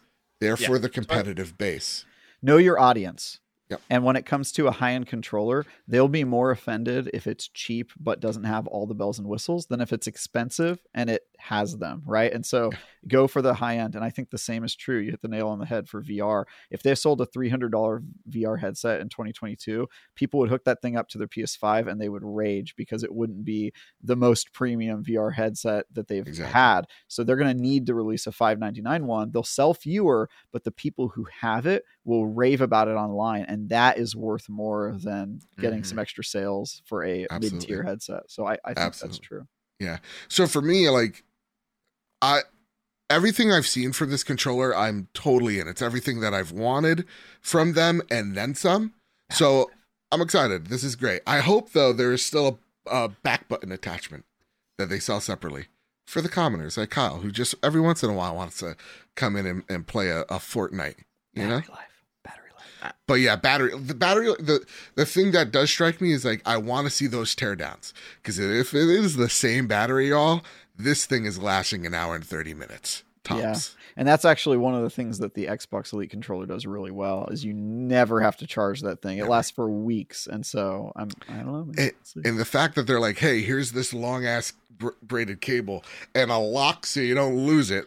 Because everybody's like, what's that lock? It's it's to keep the, the the braided cable in your controller so you don't accidentally pull it out or anything like that. That tells me that that's that's a warning. It's the same battery. it's the same Please, battery. no PlayStation, please. I'm begging you. All right, gang. This probably this is definitely going to be the longest episode we've ever done. Look at this. Everybody clap. Everybody cheer. Plague Tale Requiem. It came out this week. I've played a little bit of it. Travis, you've played all of it. Um, I'm a huge Plague Tale fan. Uh, I loved the first game. It was it was really up there for my game of the year in 2019. I think it's a stellar game. I think it, you know it highlighted at least Asobo to me as this company, this this studio that can punch above their weight, unlike really any I've seen in recent year. Um, Requiem's come out. It is current gen consoles only, no PS4, no Xbox One. Um, this is to me them putting an even bigger budget on what was a a smaller project, and now it, trying to elevate it as this mainstream thing, at least in my eyes. So I want to know what your thoughts are of Requiem, what you, you think of it. And Kyle, I know you haven't played it. I know you're not a huge Plague Tale fan. If you have any questions, Yeah. throw them our way. So, Yeah. Travis, where where were you walking in on Requiem? Yeah, I also like you really was surprised by Innocence, uh, the first game. I played it not knowing anything about it, and at first I was like, "Oh, this is kind of an interesting game," and then I was like, "Actually, this is kind of a weird game." And then by the end, I was like, "This game's crazy. This game Yeah. is actually unhinged." And then uh, two basically just takes that and goes, "Yeah, let's be." You know how we were kind of unhinged at the end? Let's see how far we can push it. And by the end of the game, you're just sort of like jaw on the floor, like, dude, what is happening? Like this game is unbelievable. So uh I you know it's it's really cool. Um I will say the the main criticism I had for it, and the reason it didn't get higher than an eight for me, is that I think it is a safe sequel. It is Yeah. very much like, hey, we're just going to do a lot of the same formula and recipe that we did with one. We're going to, you know, have lots of rats where you have to do the same sort of like light puzzles to get through them. Um, and it, it does it does obviously improve in a lot of in pretty much every area. It's better looking. The writing is better in my opinion. The voice acting is better. The uh, the combat action gameplay is way better, even though I, I still think they should not have combat sequences, uh, full combat anyway. Uh, it doesn't really make sense for her to take down an army by herself with a stone thrower. That's just me. Um, But uh, I, I will say that it does everything good. I just sort of wish that when games get big, they have a, a tendency to uh, take fewer risks, as we've talked about a few times in this episode. And I don't want them to do that. I really want Asobo to uh, be the weird studio that does things. And in some ways, it does take risks, uh, especially when it comes to the way it tells its story and how it's not afraid to kind of change the dynamics of the world and the relationships of the characters and that sort of stuff. So I really liked it. I gave it an eight. You can read or watch my review on IGN.com and uh, where I, I can go into way more depth. But yeah, it, it is it is great. If you didn't play the first one, you probably should. You'll get a lot more out of the You story. absolutely but should. Yeah. but if you do play the second one straight away, you technically will not be lost in the story uh, too much. They do a pretty good job of easing you in. It's just that if you didn't play the first one, you're kind of kind of be walking into the weird, uh, you know, even crazier amped up sequel. It'd be like watching like Fast and Furious four before you saw one, you know, and you're kind of like, whoa, this is crazy, and then you, you never really kind of saw the roots of how it started. So Mhm. I would Yeah. just say play the first one. Be my Yeah. Travis, just really quickly, I, I'm looking on the PlayStation blog. Uh, they said they multiplied the number of rats by 60 from the first game to I- this one. That sounds like an understatement to me. Because it from on the blog it says Yeah. from five thousand to three hundred thousand rats. Yeah, I think there are at least 300 rats on screen at one time, and those How are insane is that? those are by the way not uh, cutscene rats. Those are Oh, rats wow. coming after you at the Whoa. while and you're playing the game and you're sort of just like dude y'all need to go like it, basically what they do is they make they just replaced like a flood effect you know? It's like a, a wave is coming after you or the town's Yeah. flooding except for it's rats. But the really impressive thing is that each of those rats operates independently. It's not a mob enemy. And so you can break off one rat from the mob and like make it go in a different direction and that part is crazy. And I think the tech behind the rats and the fact that they have 60 times the number of rats is the reason it's 30 FPS and it's not on old generation consoles. I do not think the game is poorly optimized. I just think it's a little more ambitious than the Xbox One specifically can handle. And I think um I think that's the problem. Uh Gotham Knights I don't think has that same excuse, but that I uh, I, I think Plague Tale Requiem does. So Yeah. I, I think playing through first off, I love love love love the time period it's in, right? Like this medieval dark ages type of, you know, playing with the plague um and, and making it this living thing in, in the world beyond just people getting sick, but like the rats being in this world where you have to traverse through them or use them to your advantage, sneaking past guards or soldiers as you're going by. I, I love I love Amicia and Hugo, and I think the one thing that they they do so well in these games is th- this. She's a 16 year old girl with like her seven year old brother. Like, of course, she's not going to be able to, and she shouldn't be able to take on like seven dudes with, you know, swords and shields. Like, she's just a kid.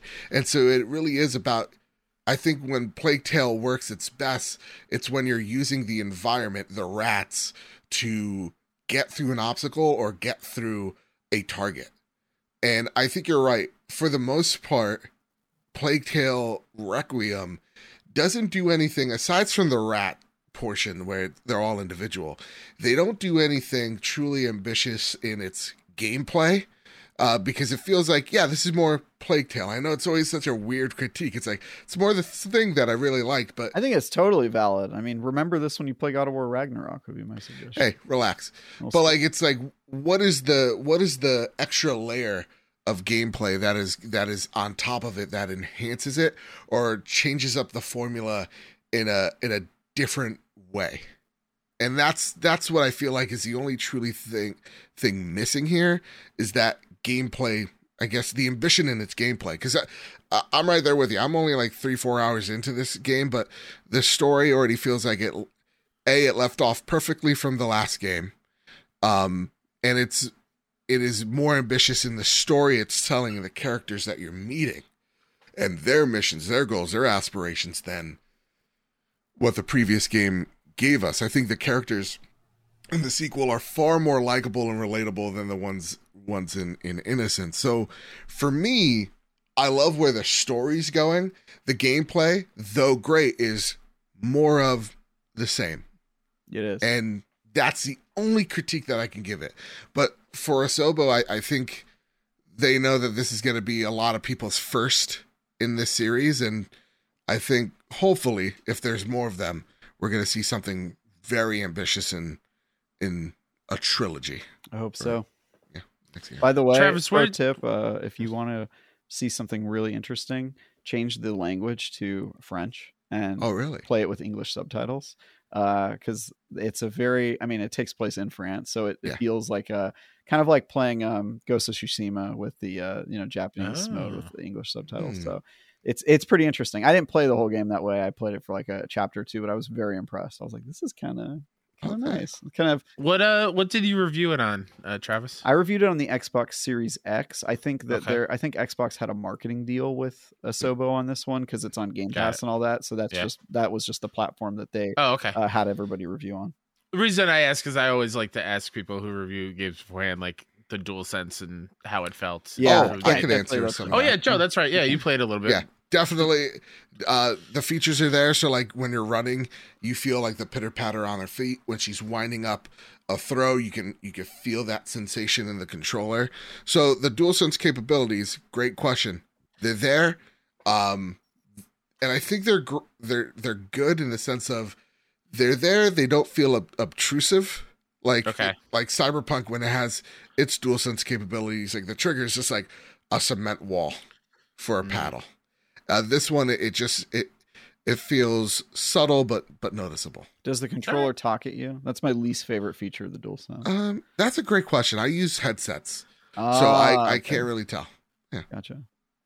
I hate that too when I'm playing Cyberpunk. It's like, I'm like, dude, I'm like, shut up. Or like, you know, you're you're like trying to be quiet, like uh, somebody else is doing something in the room or sleeping, and so you like mute the TV, and then all of a sudden your controller goes, hi, and like somebody like talks at your controller, and you're like, ah, shut up. And it's bothers exactly. me. And then again, like I run away. like I don't know what this is. I'm not going crazy, but I'm not gonna. I'm not about to around and find out. You know, I'm not gonna. I love that. you have the bleep button. That's so cool. I, I love I need to get that. Yeah. Yeah, Can you, bleep, can you bleep me earlier when I accidentally? app- You can. no, can do that, no, but it's only it's only my little do hit Yeah. here. Yeah. Yeah. So Mine's I could- broken. I can't do it on my end either. I'll call him. Yeah, but like you you get to call Luke's mom, and it's great. Yeah. It's real great. Too much power. Too much power. Too much power. Flash news. All right, it's time. Gotta run. Gotta go fast. This is fast news. Oh goodness. Only two bits of news here. Uh, Red Dead Redemption. That's right. We bring back the voice. Uh, no longer on PlayStation Plus, which means you cannot play it on PlayStation 4 or 5. God So, oh. damn it, Arthur! Arthur! I've got a plan. All right, person that gave us the two star. Now it's the one star for Travis. And you gotta blame Travis, not me. um, yeah, I thought this was interesting news because I was like, wait, can't you play it on PS?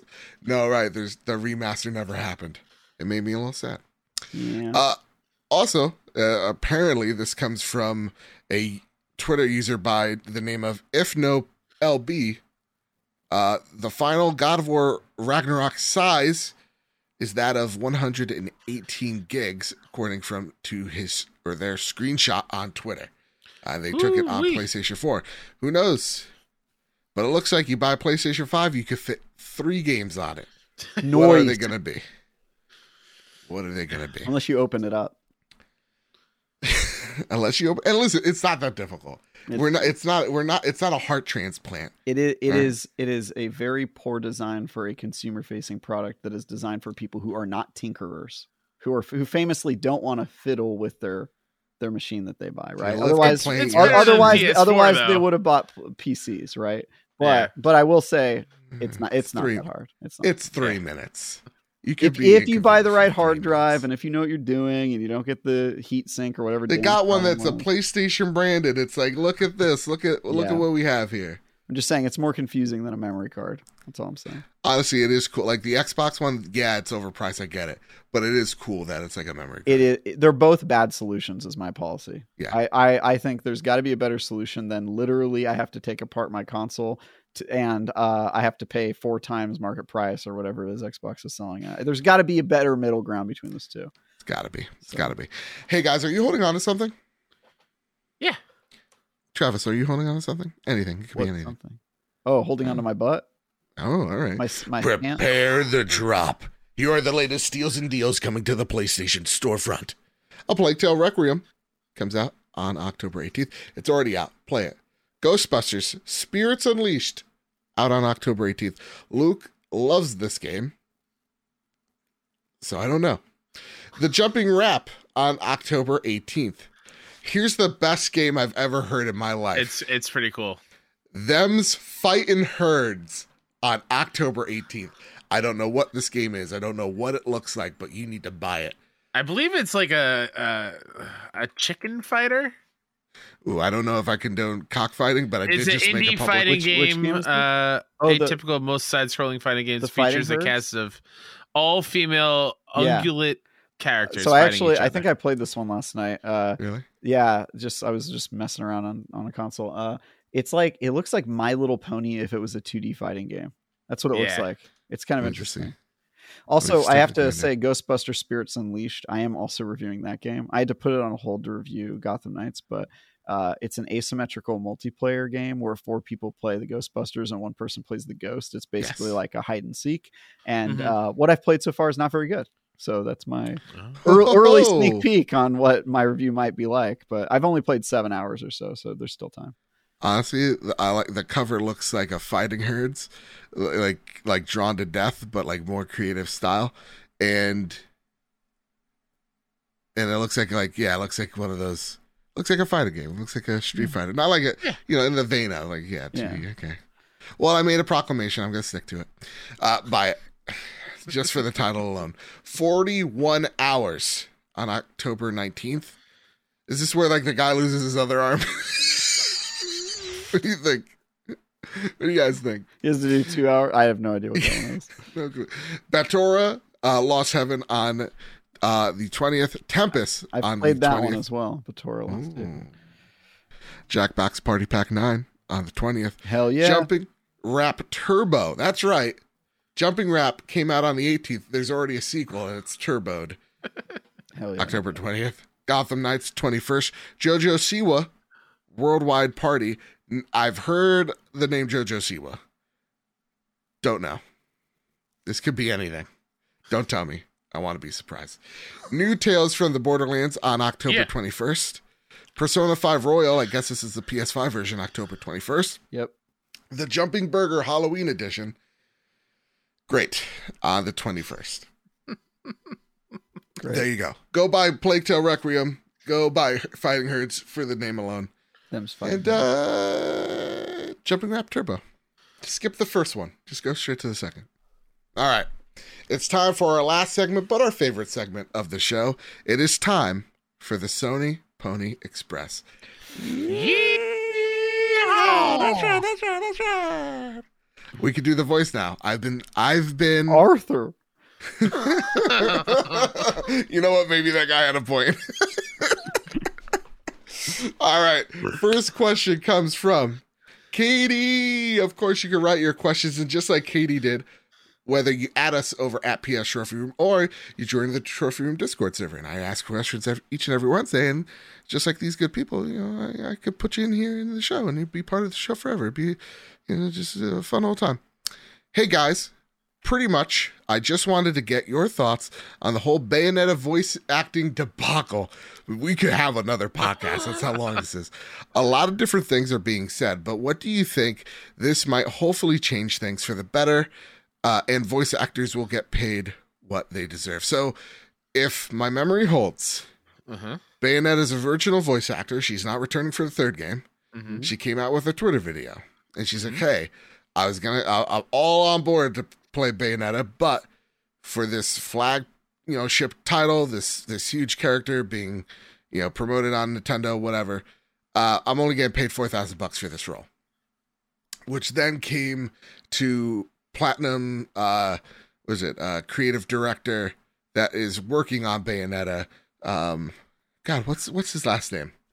Oh my goodness. I'll look it up. please go for it. Well, he him coming out and having a not great response of like this is utterly untrue and and if you try to talk to me in English about it, I'm going to block you. It led to a very weird drama between the creative director of Platinum kind of being a douche to its fans and what this voice actress that is beloved in these games what she was saying. Is it Hideki Kamiya? Kamiya, there you go. Thank you. Kamiya. There you go. Well, it turns out uh, via various reporting that, in fact, no, it was four thousand dollars per session, and there was going to be about anywhere from three to four sessions if memory serves. So she was actually going to get about around twenty thousand dollars for her role as Bayonetta. And a session you got to assume is a day, right? So Yeah, typically, from what I'm aware of, for four to five days. four to five hours a day is, is a session. Yeah. Yeah.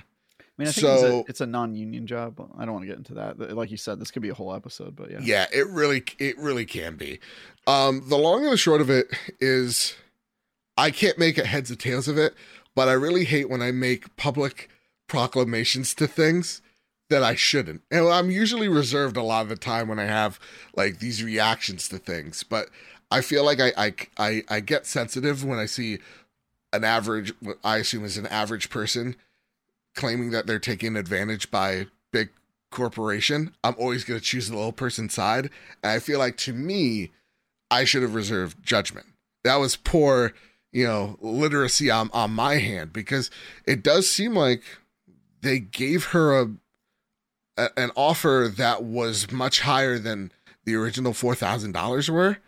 Um, and I think that drama overshadows the fact that voice actors often get paid shit for their roles to start with. So I don't mm-hmm. actually think this helps anyone. It doesn't help that person's reputation as they're probably blacklisted now by various companies. Um, it doesn't make Platinum look great because they just had their creative director block half of his fan base in the span of a weekend. He's um, notorious for that, though. I think. Yeah, he is kind of a piece of shit. Yeah. But like to me, he is. I mean, just, you know, it, it comes off what it is. But like, you know, it, it's it. Nobody, everybody's walking out with a black eye, and nobody's happy about the the end result. Is what I I can I get out of this. What, what about you, Travis? Yeah, I, will just say um, the I th- I think first of all, I just want to say Platinum is not a huge corporation. They're like oh yeah, they're a studio that's like two games away from going out of business. If they're not good, I'm right? thinking of Nintendo. Yeah, Nintendo, like. They're, they're Nintendo, the publisher sure. and all that. Um, yeah, but they're they're publishing the game, not it, they don't own Platinum. So, uh, the, but uh, so I, I would just say like studios should have the ability to tell actors that's too much money and actors should have the ability to say you're not respecting my time uh, i want more and i think that that's what happened here. I don't particularly like the practice of um, somebody going out there and claiming that you know they're owed the part or the you know it's the you know I, am you can't do this without me. I'm i'm i am the the game you know that that yeah. sort of thing i don't think is a great attitude to have. Um, I also don't think it's a great attitude to uh, to lie, as Platinum appears to have done when they said that it was a scheduling conflict, which it clearly was not. Um, so I think there's there's fault on both sides. I think the the idea that you shouldn't um, assume one side is correct and telling the truth right away is is uh, smart, as we've learned now that we have. Uh, uh, verified reports that that the voice actress was in fact offered more money. Um, so yeah, this sort of stuff, I, I hope I hope it works itself out. Games are really expensive to make. They don't have Robert Downey Jr. money, so it's not like they can hmm. pay voice actors a million dollars for five days of voice work. That said, voice actors work very hard. They deserve to get paid fair, and I'm glad that she had the uh, the freedom to say no and refuse to do the part. I think that's part of what you get when you're voice actors. You don't have to say yes to the job. It's not it's not sweatshop labor. So my opinion, this is sort of just like normal business stuff, right? One person yeah. makes an offer, the other person says, no, I'm good and leaves. And I think it became unnecessary drama because of the perception that, uh, she was being taken advantage of or something. You know, I don't, I don't yeah. think you, you don't have a right to your job. You know what I mean? If the other yeah. person doesn't think you're worth the money or you think you're worth more than they're willing to pay you, then you walk and you find somebody else who's willing to hire you. So I, you know, I, I, I don't, I think this is kind of a, at least in my opinion, not a very interesting story or, or really a reason for there to be a lot of drama. It was more just the way it came out uh, mm-hmm. that people sort of freaked out. But and do you think Kyle, like this is uh, uh, maybe one of the reasons why everybody freaked out is because this industry is overly secretive about what is typically something like super average? Because like like Travis, you said, it's like this is just a company going. Eh, that's a little bit too high of a rate, and the other person going, "Well, the, you're not respecting my talent, so I'm gonna, I'm gonna go." Yeah, I think it's a little bit of that uh, uh, of it being a little a little bit secretive. Also like uh, you know we don't know all the ins and outs. Like we just play the games and talk about them and whatnot. Yeah. so outsider kind of looking in. Um my my whole thoughts on it like I, I don't want to talk about the drama stuff but like sure. once again another week where there's like targeted harassment at somebody else like jennifer hale yeah. got like directed a lot of hate because she took over the role and it's so unneeded like she's a scab. Unwanted. She, you know, it's like it's crazy. it's just, it, it, yeah, it's just really, really crazy, and and I hate that, that. That is what social media is these days. It's just like, let's attack these people for no reason, pretty much. Yeah, I, I, I, I hate that as well. Um, and it really is just, uh, you know, social media is such a mob mentality for things. You feel like you need to say something because everybody's saying something. And like for me, it's like you feel like there's an injustice. So your heart just goes, I'm going to speak out. And I know mm-hmm. Kami is a bit of a dick. So like I, I feel comfortable with this position. And it turns out it, it's kind of like, you know, uh, I've been saying this a lot re- recently, but it's like the worst person you know made a really great point. And it seems like, yeah, Platinum Kamiya probably was telling, was leaning more on uh, more truths than lies here, but still a, very much a shade of gray. So for me, yeah, I don't like. I don't like the the drama getting out of this is overshadowing the importance of voice actors, their work. As I hit the mic, and, and being properly compensated. Being properly compensated. Yeah. It also goes to to show Jennifer Hale a class act in her response, but also she's probably getting paid more than that 20 grand. And it's because of that social media presence. People know Jennifer Hale. I didn't know this this other actress. It's kind of like when Troy Baker takes a role, you know that's Troy Baker behind behind that mic, right? Mm. So for me, it, it, it's it's also like that that shitty Hollywood mentality of like, you know, Tom Holland got the role of Nathan Drake not because he looks like Nathan Drake or acts like Nathan Drake, but because he's Spider Man and his social media presence is goddamn insane. That's why he has that. Just the reason why Troy Baker gets roles, you know who he is, yeah. and that voice behind it, that his following you know that I, that's what's important to a lot of these folks. I do so, wonder if four thousand dollars per session is an industry standard, though, because I have no frame of reference. But if you only have to do four or five sessions, which equates to four or five days in a booth, you know that sounds pretty good for me. Like sixteen to twenty k for a game, and then you get to move yeah. on and, and do the next game. Like that's pretty good it, money if you're getting regular work. Uh, I would also mention like when it comes to like uh when like mocapping is involved, it's probably a little bit more. Probably, right? yeah. I, I don't know if she was doing mocapping, but I, yeah. I, I, I think like if, uh, if, you know, I, I had I had to appear on a Colin's Last Stand uh, episode because they mm-hmm. were people online were upset about pay rates for um, writing news articles at IGN. Remember that sure. whole debacle that happened a couple months oh, yeah. ago? And I had to go and explain to them that the job that they thought was underpaid was actually just they didn't know what was involved in the job because it takes 15 minutes to post an article and getting paid twenty dollars per article is actually, or was it sixty dollars? I can't remember. Twenty dollars per article, something like that. I was like, that's actually pretty good uh, as somebody who worked for zero dollars an article for other companies. So I think sometimes people make assumptions on what is good money based off of arbitrary numbers, but like I don't know what a good pay is for a voice actor. I, I honestly don't. Four thousand dollars a session might be amazing. I have no yeah. clue. So and, I just yeah. And we take a look at like it also is like the frame of reference. It's like, well, I like, for, for example, for me, like I deal, my job is very physical, you know, so like I literally have to rip people away from other people half the time. So like my job, incredibly physical. I'm not getting paid four thousand dollars a day in a booth. I may look at that going, well, I literally have to wrestle people from people every day for much less, that person shouldn't complain. It's also that type of mentality that we see a lot of. It's like, I work in construction, I hit large blocks until they're small blocks. You shouldn't get to complain. You're on a chain gang?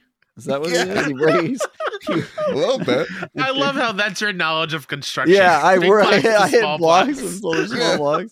This guy's this guy thinks construction workers are on a chain. Do gang. you stop working when yeah. you hear the whistle? Is that is that Joe? Is that what happens? Yeah, yeah. You got the little punch out machine. And you is, the, is the punch is the punch out machine like a pterodactyl's mouth or something? Yep. yep. Go, that's Absolutely. a living. Absolutely. Uh, and then the you, mama. you get in your car and you pedal with your feet to your home where good man, where a little turtle tur- uh, cooks you linguine. That's and you go, oh, why bother? You know, it was very on on uh, par with Flintstones until we got to the linguine, a, a, a, a food that definitely never comes up yeah. in Flintstones. They're always That's eating right. like meat. So, oh boy, here we go again. The linguini. What's next? Rigatoni? Yeah. Joe knows of a rare uh, Flintstone Sopranos. yeah, it's a strange combo. You put your stone coin in the jukebox, it plays, the screen goes black. Um, but yeah, it's it's just a whole lot of the industry's so secretive, and the reason why it's so secretive is half the time I feel like deve- developers are scared you're just going to yell at them because that's usually the truth of the matter. And the other time is because PR will will kind of toss you to the flame and just go, all right, deal with it. Like we saw with the, the Gotham Knight situation, right? Those people had T minus two minutes to figure out a post to put on that Discord server of why this game couldn't run at 30 frames per second. And for some reason, it wasn't good enough. So th- that's the thing, is just people like to be upset. So it's probably one of the many reasons why this industry is so secretive and why I hate, I just hate the drama, you guys. I just hate it. Yeah. All right. Muffin Mon writes in. Hey guys, Plague Tale's number one fanboy here. Just wondering how you guys are surviving playing through. Look at this is, comes up again. Oh, I should have put that How in an earlier thing. My At bad. 30 frames per second. The internet has made it very clear that any game running under 60 frames per second is unplayable trash. But in all honesty, after beating Requiem, it's firmly my game of the year 2022. As it stands, do you think at this is the game that will finally elevate Asobo in the industry? Because in my eyes, this game can stand up right there next to a Naughty Dog title. Um, that's actually a great question. Do you think that this is the game that elevates Asobo, Travis? Um, not to Naughty Dog levels, certainly No. not. Uh, I think you need more than two games with that. Uh, I, I kind of think the first one did that a little bit. The first one made me think of, of Asobo as like, oh well, they they're punching way above their weight.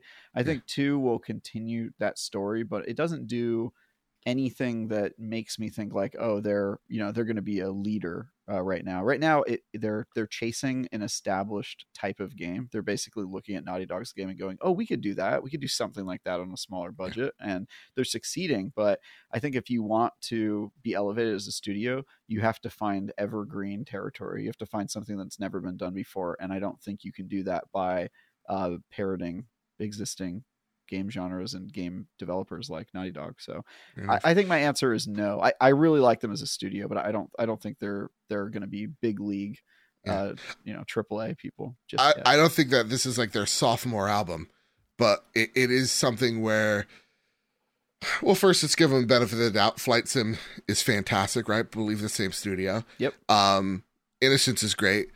Requiem is fantastic. So they're getting up there. It's it really is. What's the next thing? What is that next IP that you're going to play with?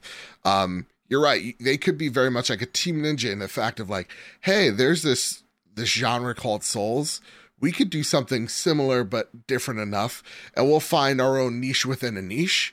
They could definitely be a team like that, or they can they they can do something um different and creative, and it may not hit commercially well, but be critically well. And I think of that of like, you know, I think of that with like Alan Wake or or Control from Remedy. Uh, like Hell, their games are Hellblade a good legitimately one. great. Senua's Sacrifice is a really good example of that. It's like Exactly. one where it was a totally different game, and even though it didn't have the production values, it was so unique that everybody was like, "We've never seen this before." And now look at them. Now they're Yeah. making what some are considering like the next gen game, right? Like the Unreal Engine Five debut title. So um, I, I think that they need.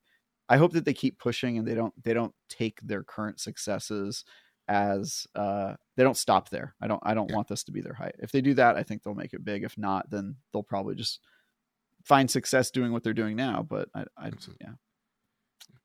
Stephen Flesh writes in, Howdy guys, I've got a spicy question for y'all. Ooh, I'm working in the Yellowstone National Park. What? Whoa. Nice. This week, cutting down and trimming trees. Uh oh. Is he's gonna start fracking now? Uh cutting down, trimming trees back for fire mitigation. Okay, we're back. We're good. It's good. He even Yeah. says it. Don't worry, we're hired. Okay, it's like, yeah, it's like I, I I always think when they're doing like fire mitigation, it's like you're raking leaves. You know? That's what I'm thinking. Like, oh, this could be a fire. All right. It's probably part of it. Yeah. We're running late. So that got me thinking, what type of game genre would you like to take place in a national park uh, and which park? Can't wait to hear your ideas while I'm working in a park. Ooh, we. Nice. Is this weird? I just like a parking sim. I've got a great idea. Go for it. All right. Uh, my game is based around the forefather of national parks, former President Teddy Roosevelt. My game Uh-oh. is called game. my game is called Teddy Roosevelt Survive, and you play Teddy Roosevelt in America's national parks during his presidency. Uh, and you, it's a survival game where you are Teddy Roosevelt and you just get to like run hog wild and like razzle bears to the Uh-huh. ground and just be a badass because Teddy Roosevelt was amazing and I would play that game. That's my suggestion to you, sir. Teddy Roosevelt survive. And his ultimate weapon is just a big stick, right? Yeah. Yes, he speaks Yeah. softly and he carries a big stick. Exactly. That's right. Yeah, yeah, yeah. And like I his finisher is just like you get to pick a line that talks shit about Taft. Yeah. that fuck didn't even get out of a tub, like something like that. You know what's funny about uh, Teddy Roosevelt? Sorry, I'm a bit of an American history buff. I've read Same here. uh, I've read a, uh, a bi- biography for every U.S. president. I, Um, I too have read a book. Yeah, Teddy Roosevelt would sometimes just just piss off from being president and just disappear for months at a time and just go walk America in in national park areas. He really loved outdoors. And back then the president was sort of just like a figurehead. He did some stuff, but he didn't have to work every day. And so he was just people would be like, "Where's the president?" Be like, yeah, "I don't know. He's off he's off camping somewhere." And he would just be gone for like 3 months during his presidency. So badass. Yeah. Such a badass. There you go. I, I, I want a Souls game where you're Teddy Roosevelt and you're hunting down. Just you're hunting down the and, and like the subtitle is like Teddy Roosevelt hunting the most dangerous game, and it's people. like he's a bounty hunter. he's going to these national parks. He's he's he's here to hunt the ultimate sport. There you go. And again, he's just talking shit about Taft. That's all he's doing. He's like, I'm gonna create my own party. and It's gonna be great. It's bull moose, and you're fighting literally the whole quest of this game. You're trying to find that bull moose. People say it doesn't exist. You're like, no, I've seen it with my own eyes. You're here to prove it. There you go. Kyle, what's your game? I don't know. I, I just really would like like another Firewatch. I want something. Yeah, I just want something wholesome. You know, something Because nice. all my other thoughts would be like a bit problematic. I don't want a shooter in the national park, Why not? like a first person shooter. What, what are you gonna? What? They're invading Yep. army in the park? Yogi the bear. Or, oh, you're gonna kill the animals that are protected in the Uh, park? what if you are an animal and you're killing humans? Oh well, th- th- you know what? That that changes the game. Yeah, There that go. I'm changes the game. about. You're like Maneater. In eater, that but case, let's make it an RPG. Yeah. Yeah. Uh, I Yeah, yeah. I'm gonna call the game um uh take it back and uh wilderness reclaimed Oh, I All like it. there we go I like and it. it's you Mhm. play an animal and you have to just like take back uh areas that have been occupied by humans Ooh, by ooh. murdering them all. Uh, or the right to bear arms This is the subtitle. God damn it. so stupid. Oh, Uh, Jesus. Oh, I blew It's a just the gasket Jack Bear on the cover art. That's it. it. Jacked bear. and it's like super ripped. Yeah. Una writes in, "Hey guys, hope you guys are doing well. First, I want to say, uh, the curse of redheads being cute are still there. Oh, go- oh, oh geez, and ha- and now you can add men in suits to that. Ooh, we Aaron Way, I salute you. Okay, my question is this week: What are your favorite running gags slash tropes in games? I was thinking on this as I am always playing JRPGs, and what's what's the VN? Visual Uh, novels. visual novels. Visual novels, okay, that have their own gags and tropes to them. So I throw the ball over to you. What are your favorite gags and tropes in games? Una, I thank you for writing in. I want to say this. I I am now truly obsessed with um oh my god, what's it what's it Judy from Cyberpunk? I'm like, I feel like I'm Una. I have fallen in love with this virtual character. I'm showing everybody their photo play in my woman wallet. in that Judy. game. What's that? I hope you play a woman in Cyberpunk. Yeah. So- Yeah, I have a female V. I'm progressive. Yeah. Nice. Yeah. Is that progressive? Now that's the Uh, bar. It's- it's, uh, I don't know. It's whatever Twitter wants to say. Here I am. okay. Yeah, it's All right. female. I got a female V. I played a male uh, V, and I was like, "Judy's my type," and then she's like, "Nah," and I'm like, You're not my type, bro." but but like Pan Am. Like, Let's get real. Eh, She's also- she's too she's too cool for me. I'm a nerd. you think man. she's? I think she's too annoying. I'll be honest. She annoyed Really? the crap out of me. Well, Yeah. maybe she annoyed the crap out of you because you're a nerd and you don't you don't get along with cool people. That's probably it. Yeah. Mm. I felt the same way. Like I'm like, you're cool, you ride a bike, but like Yeah. I just want somebody who is good at computers, you know? That's And, true. Ju- and Judy don't want to talk to me unless you download a mod. Which you can. and that's a whole other can. Yeah. Mm-hmm. Kyle, what's a uh, gag slash trope in a game? It, it's not like I think it's just a game mechanic that I always notice that I, I think it's funny, but I'm used to it. It's like any game that has a stamina bar, like it the moment it gets depleted, the character waits like what two seconds, and then they can sprint full speed again.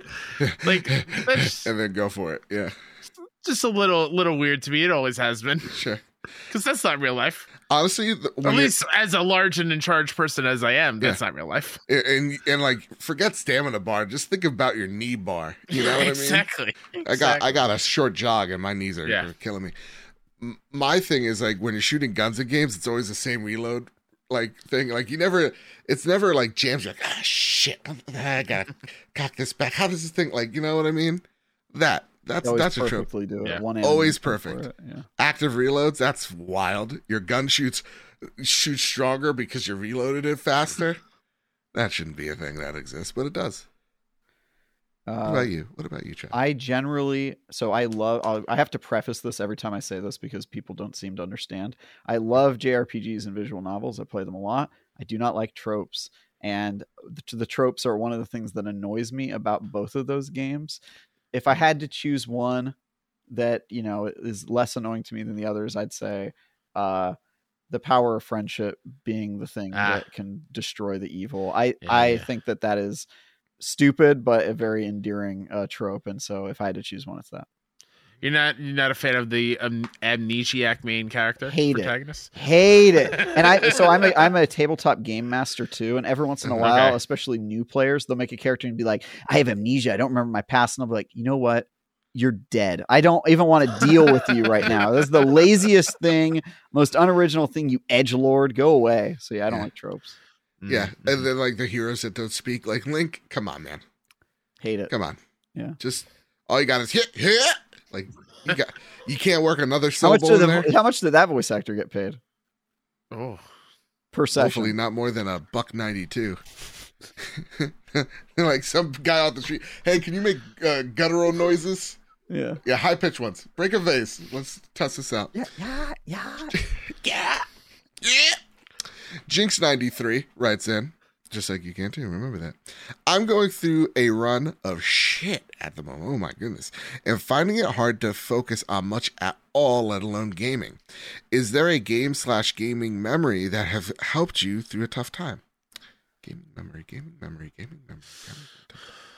It's a good question. I mean, yeah i've got a great always, one Yeah, go ahead, Uh, you should play Monster Prom. Uh, okay.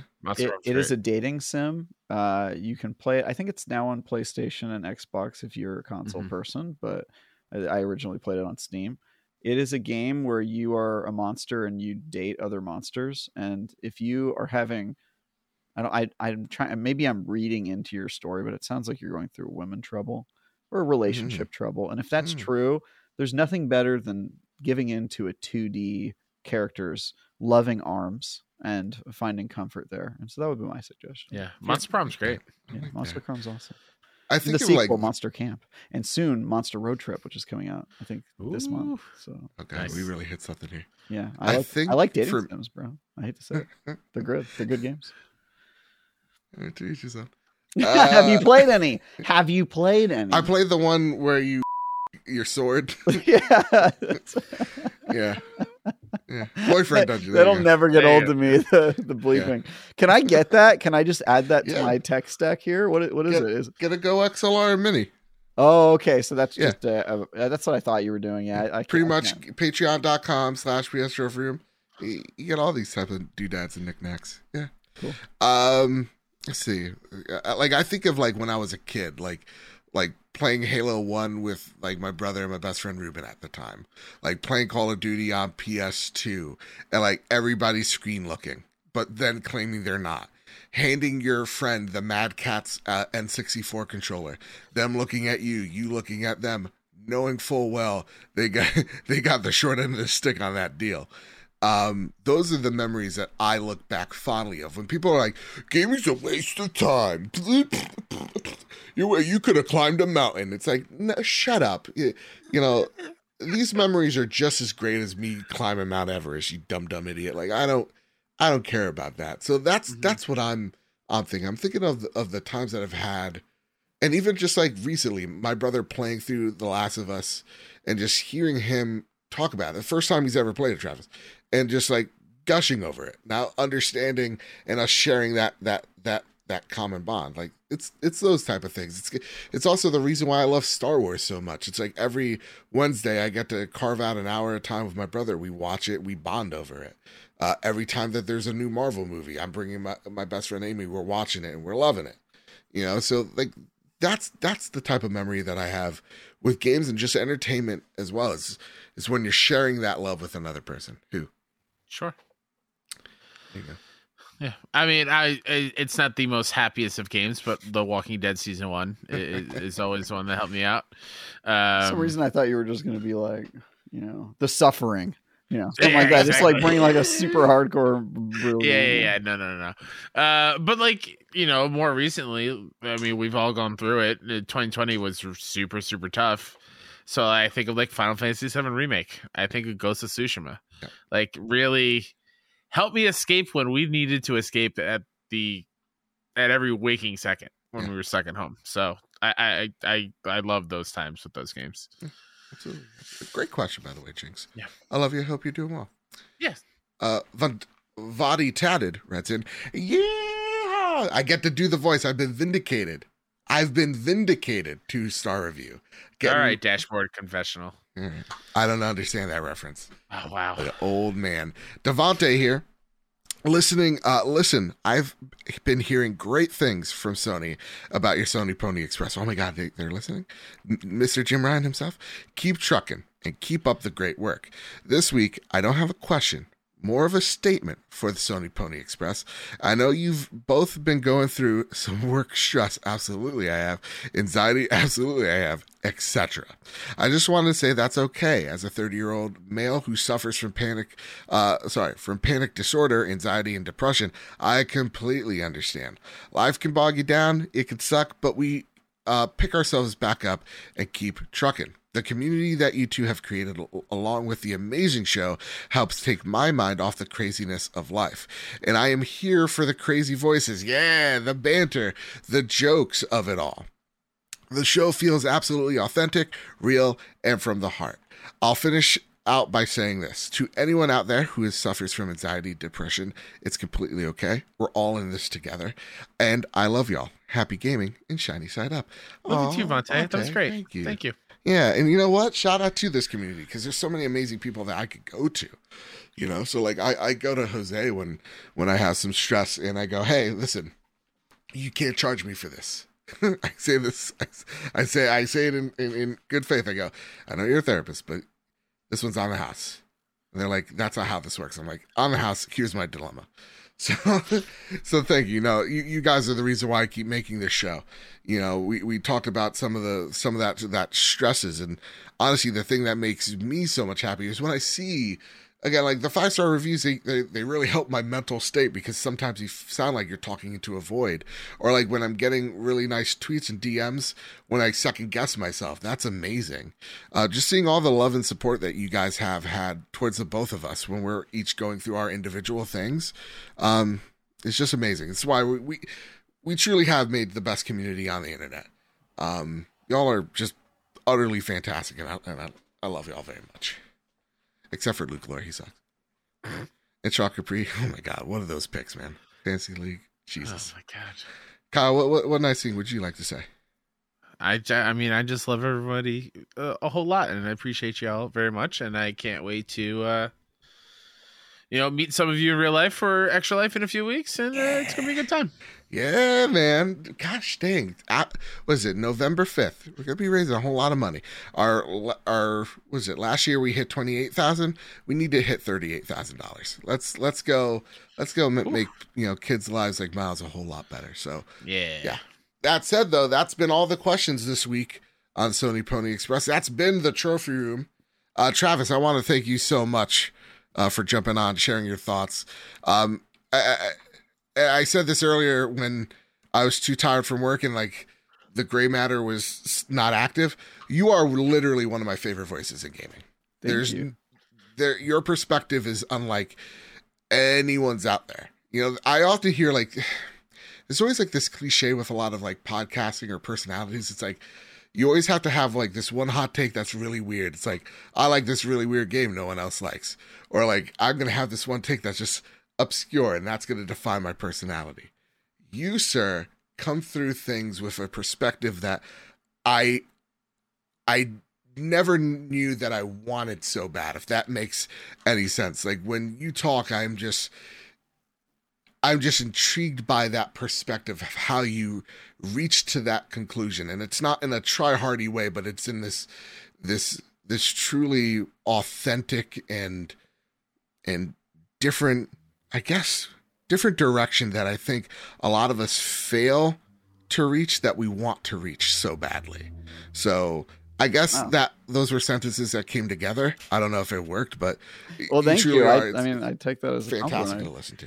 I um I appreciate that. I mean, I just I think it my opinions are are come from the fact that I don't care what other people think about me and I think everyone should do that. They should just be their honest self um and not worry about how they're perceived or join a mob or uh feel pressured by somebody else. That's what being a nerd is about to me. It's about everybody just like unabashedly loving the things that they're passionate about, even when the consequences from society uh, would be bad. That's that's what the identity of nerddom is. And so, if you feel a certain way or you like a certain thing, be passionate about it. Don't hit on others for being passionate about the things that they're passionate about. And if you do that, people will see the real you, and the real mm-hmm. you is probably interesting. And that's that would be my message to people: is just be be yourself and mm-hmm. uh and you know don't don't care don't sweat too much if people bristle at who you are and they often do because i'm a weird guy but that's okay i think i mean yeah, i bristle a lot yeah, when I said all those nice things, I meant the complete opposite. Yeah, for sure. Some people Travis, do where can people, um, where can people find you, my man? Yeah, you can find me on Twitter at Tag Travis. You can read all of my stuff on IGN.com. Uh, and um, yeah, I'm on I'm on the season gaming show Bitcast on Sundays, the last word on Thursdays, and uh, yeah, you can you can see me around. Ooh, Kyle, is there anything you'd like to spotlight before we head on out of here? Uh, myself, Mr. K Stuff on Twitter, PSN, all the jazz. Uh, if you want to go check out all the latest and greatest, I'm stealing from this show that tagline for in indie games. Uh, go check out 61indie.com. That's S I X O N E I N D I E. Uh, podcast services wherever you listen to them.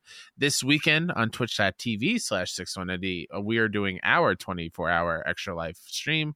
So come hang out, uh, donate if you can, share it around, and uh, let's do some good. Ooh, and you can find me over at Mr. Babbitt. You can find the show over at PS Trophy Room on Twitter. You can rate us five stars and get a chance to win a digital collector's edition of God of War Ragnarok on PlayStation 5.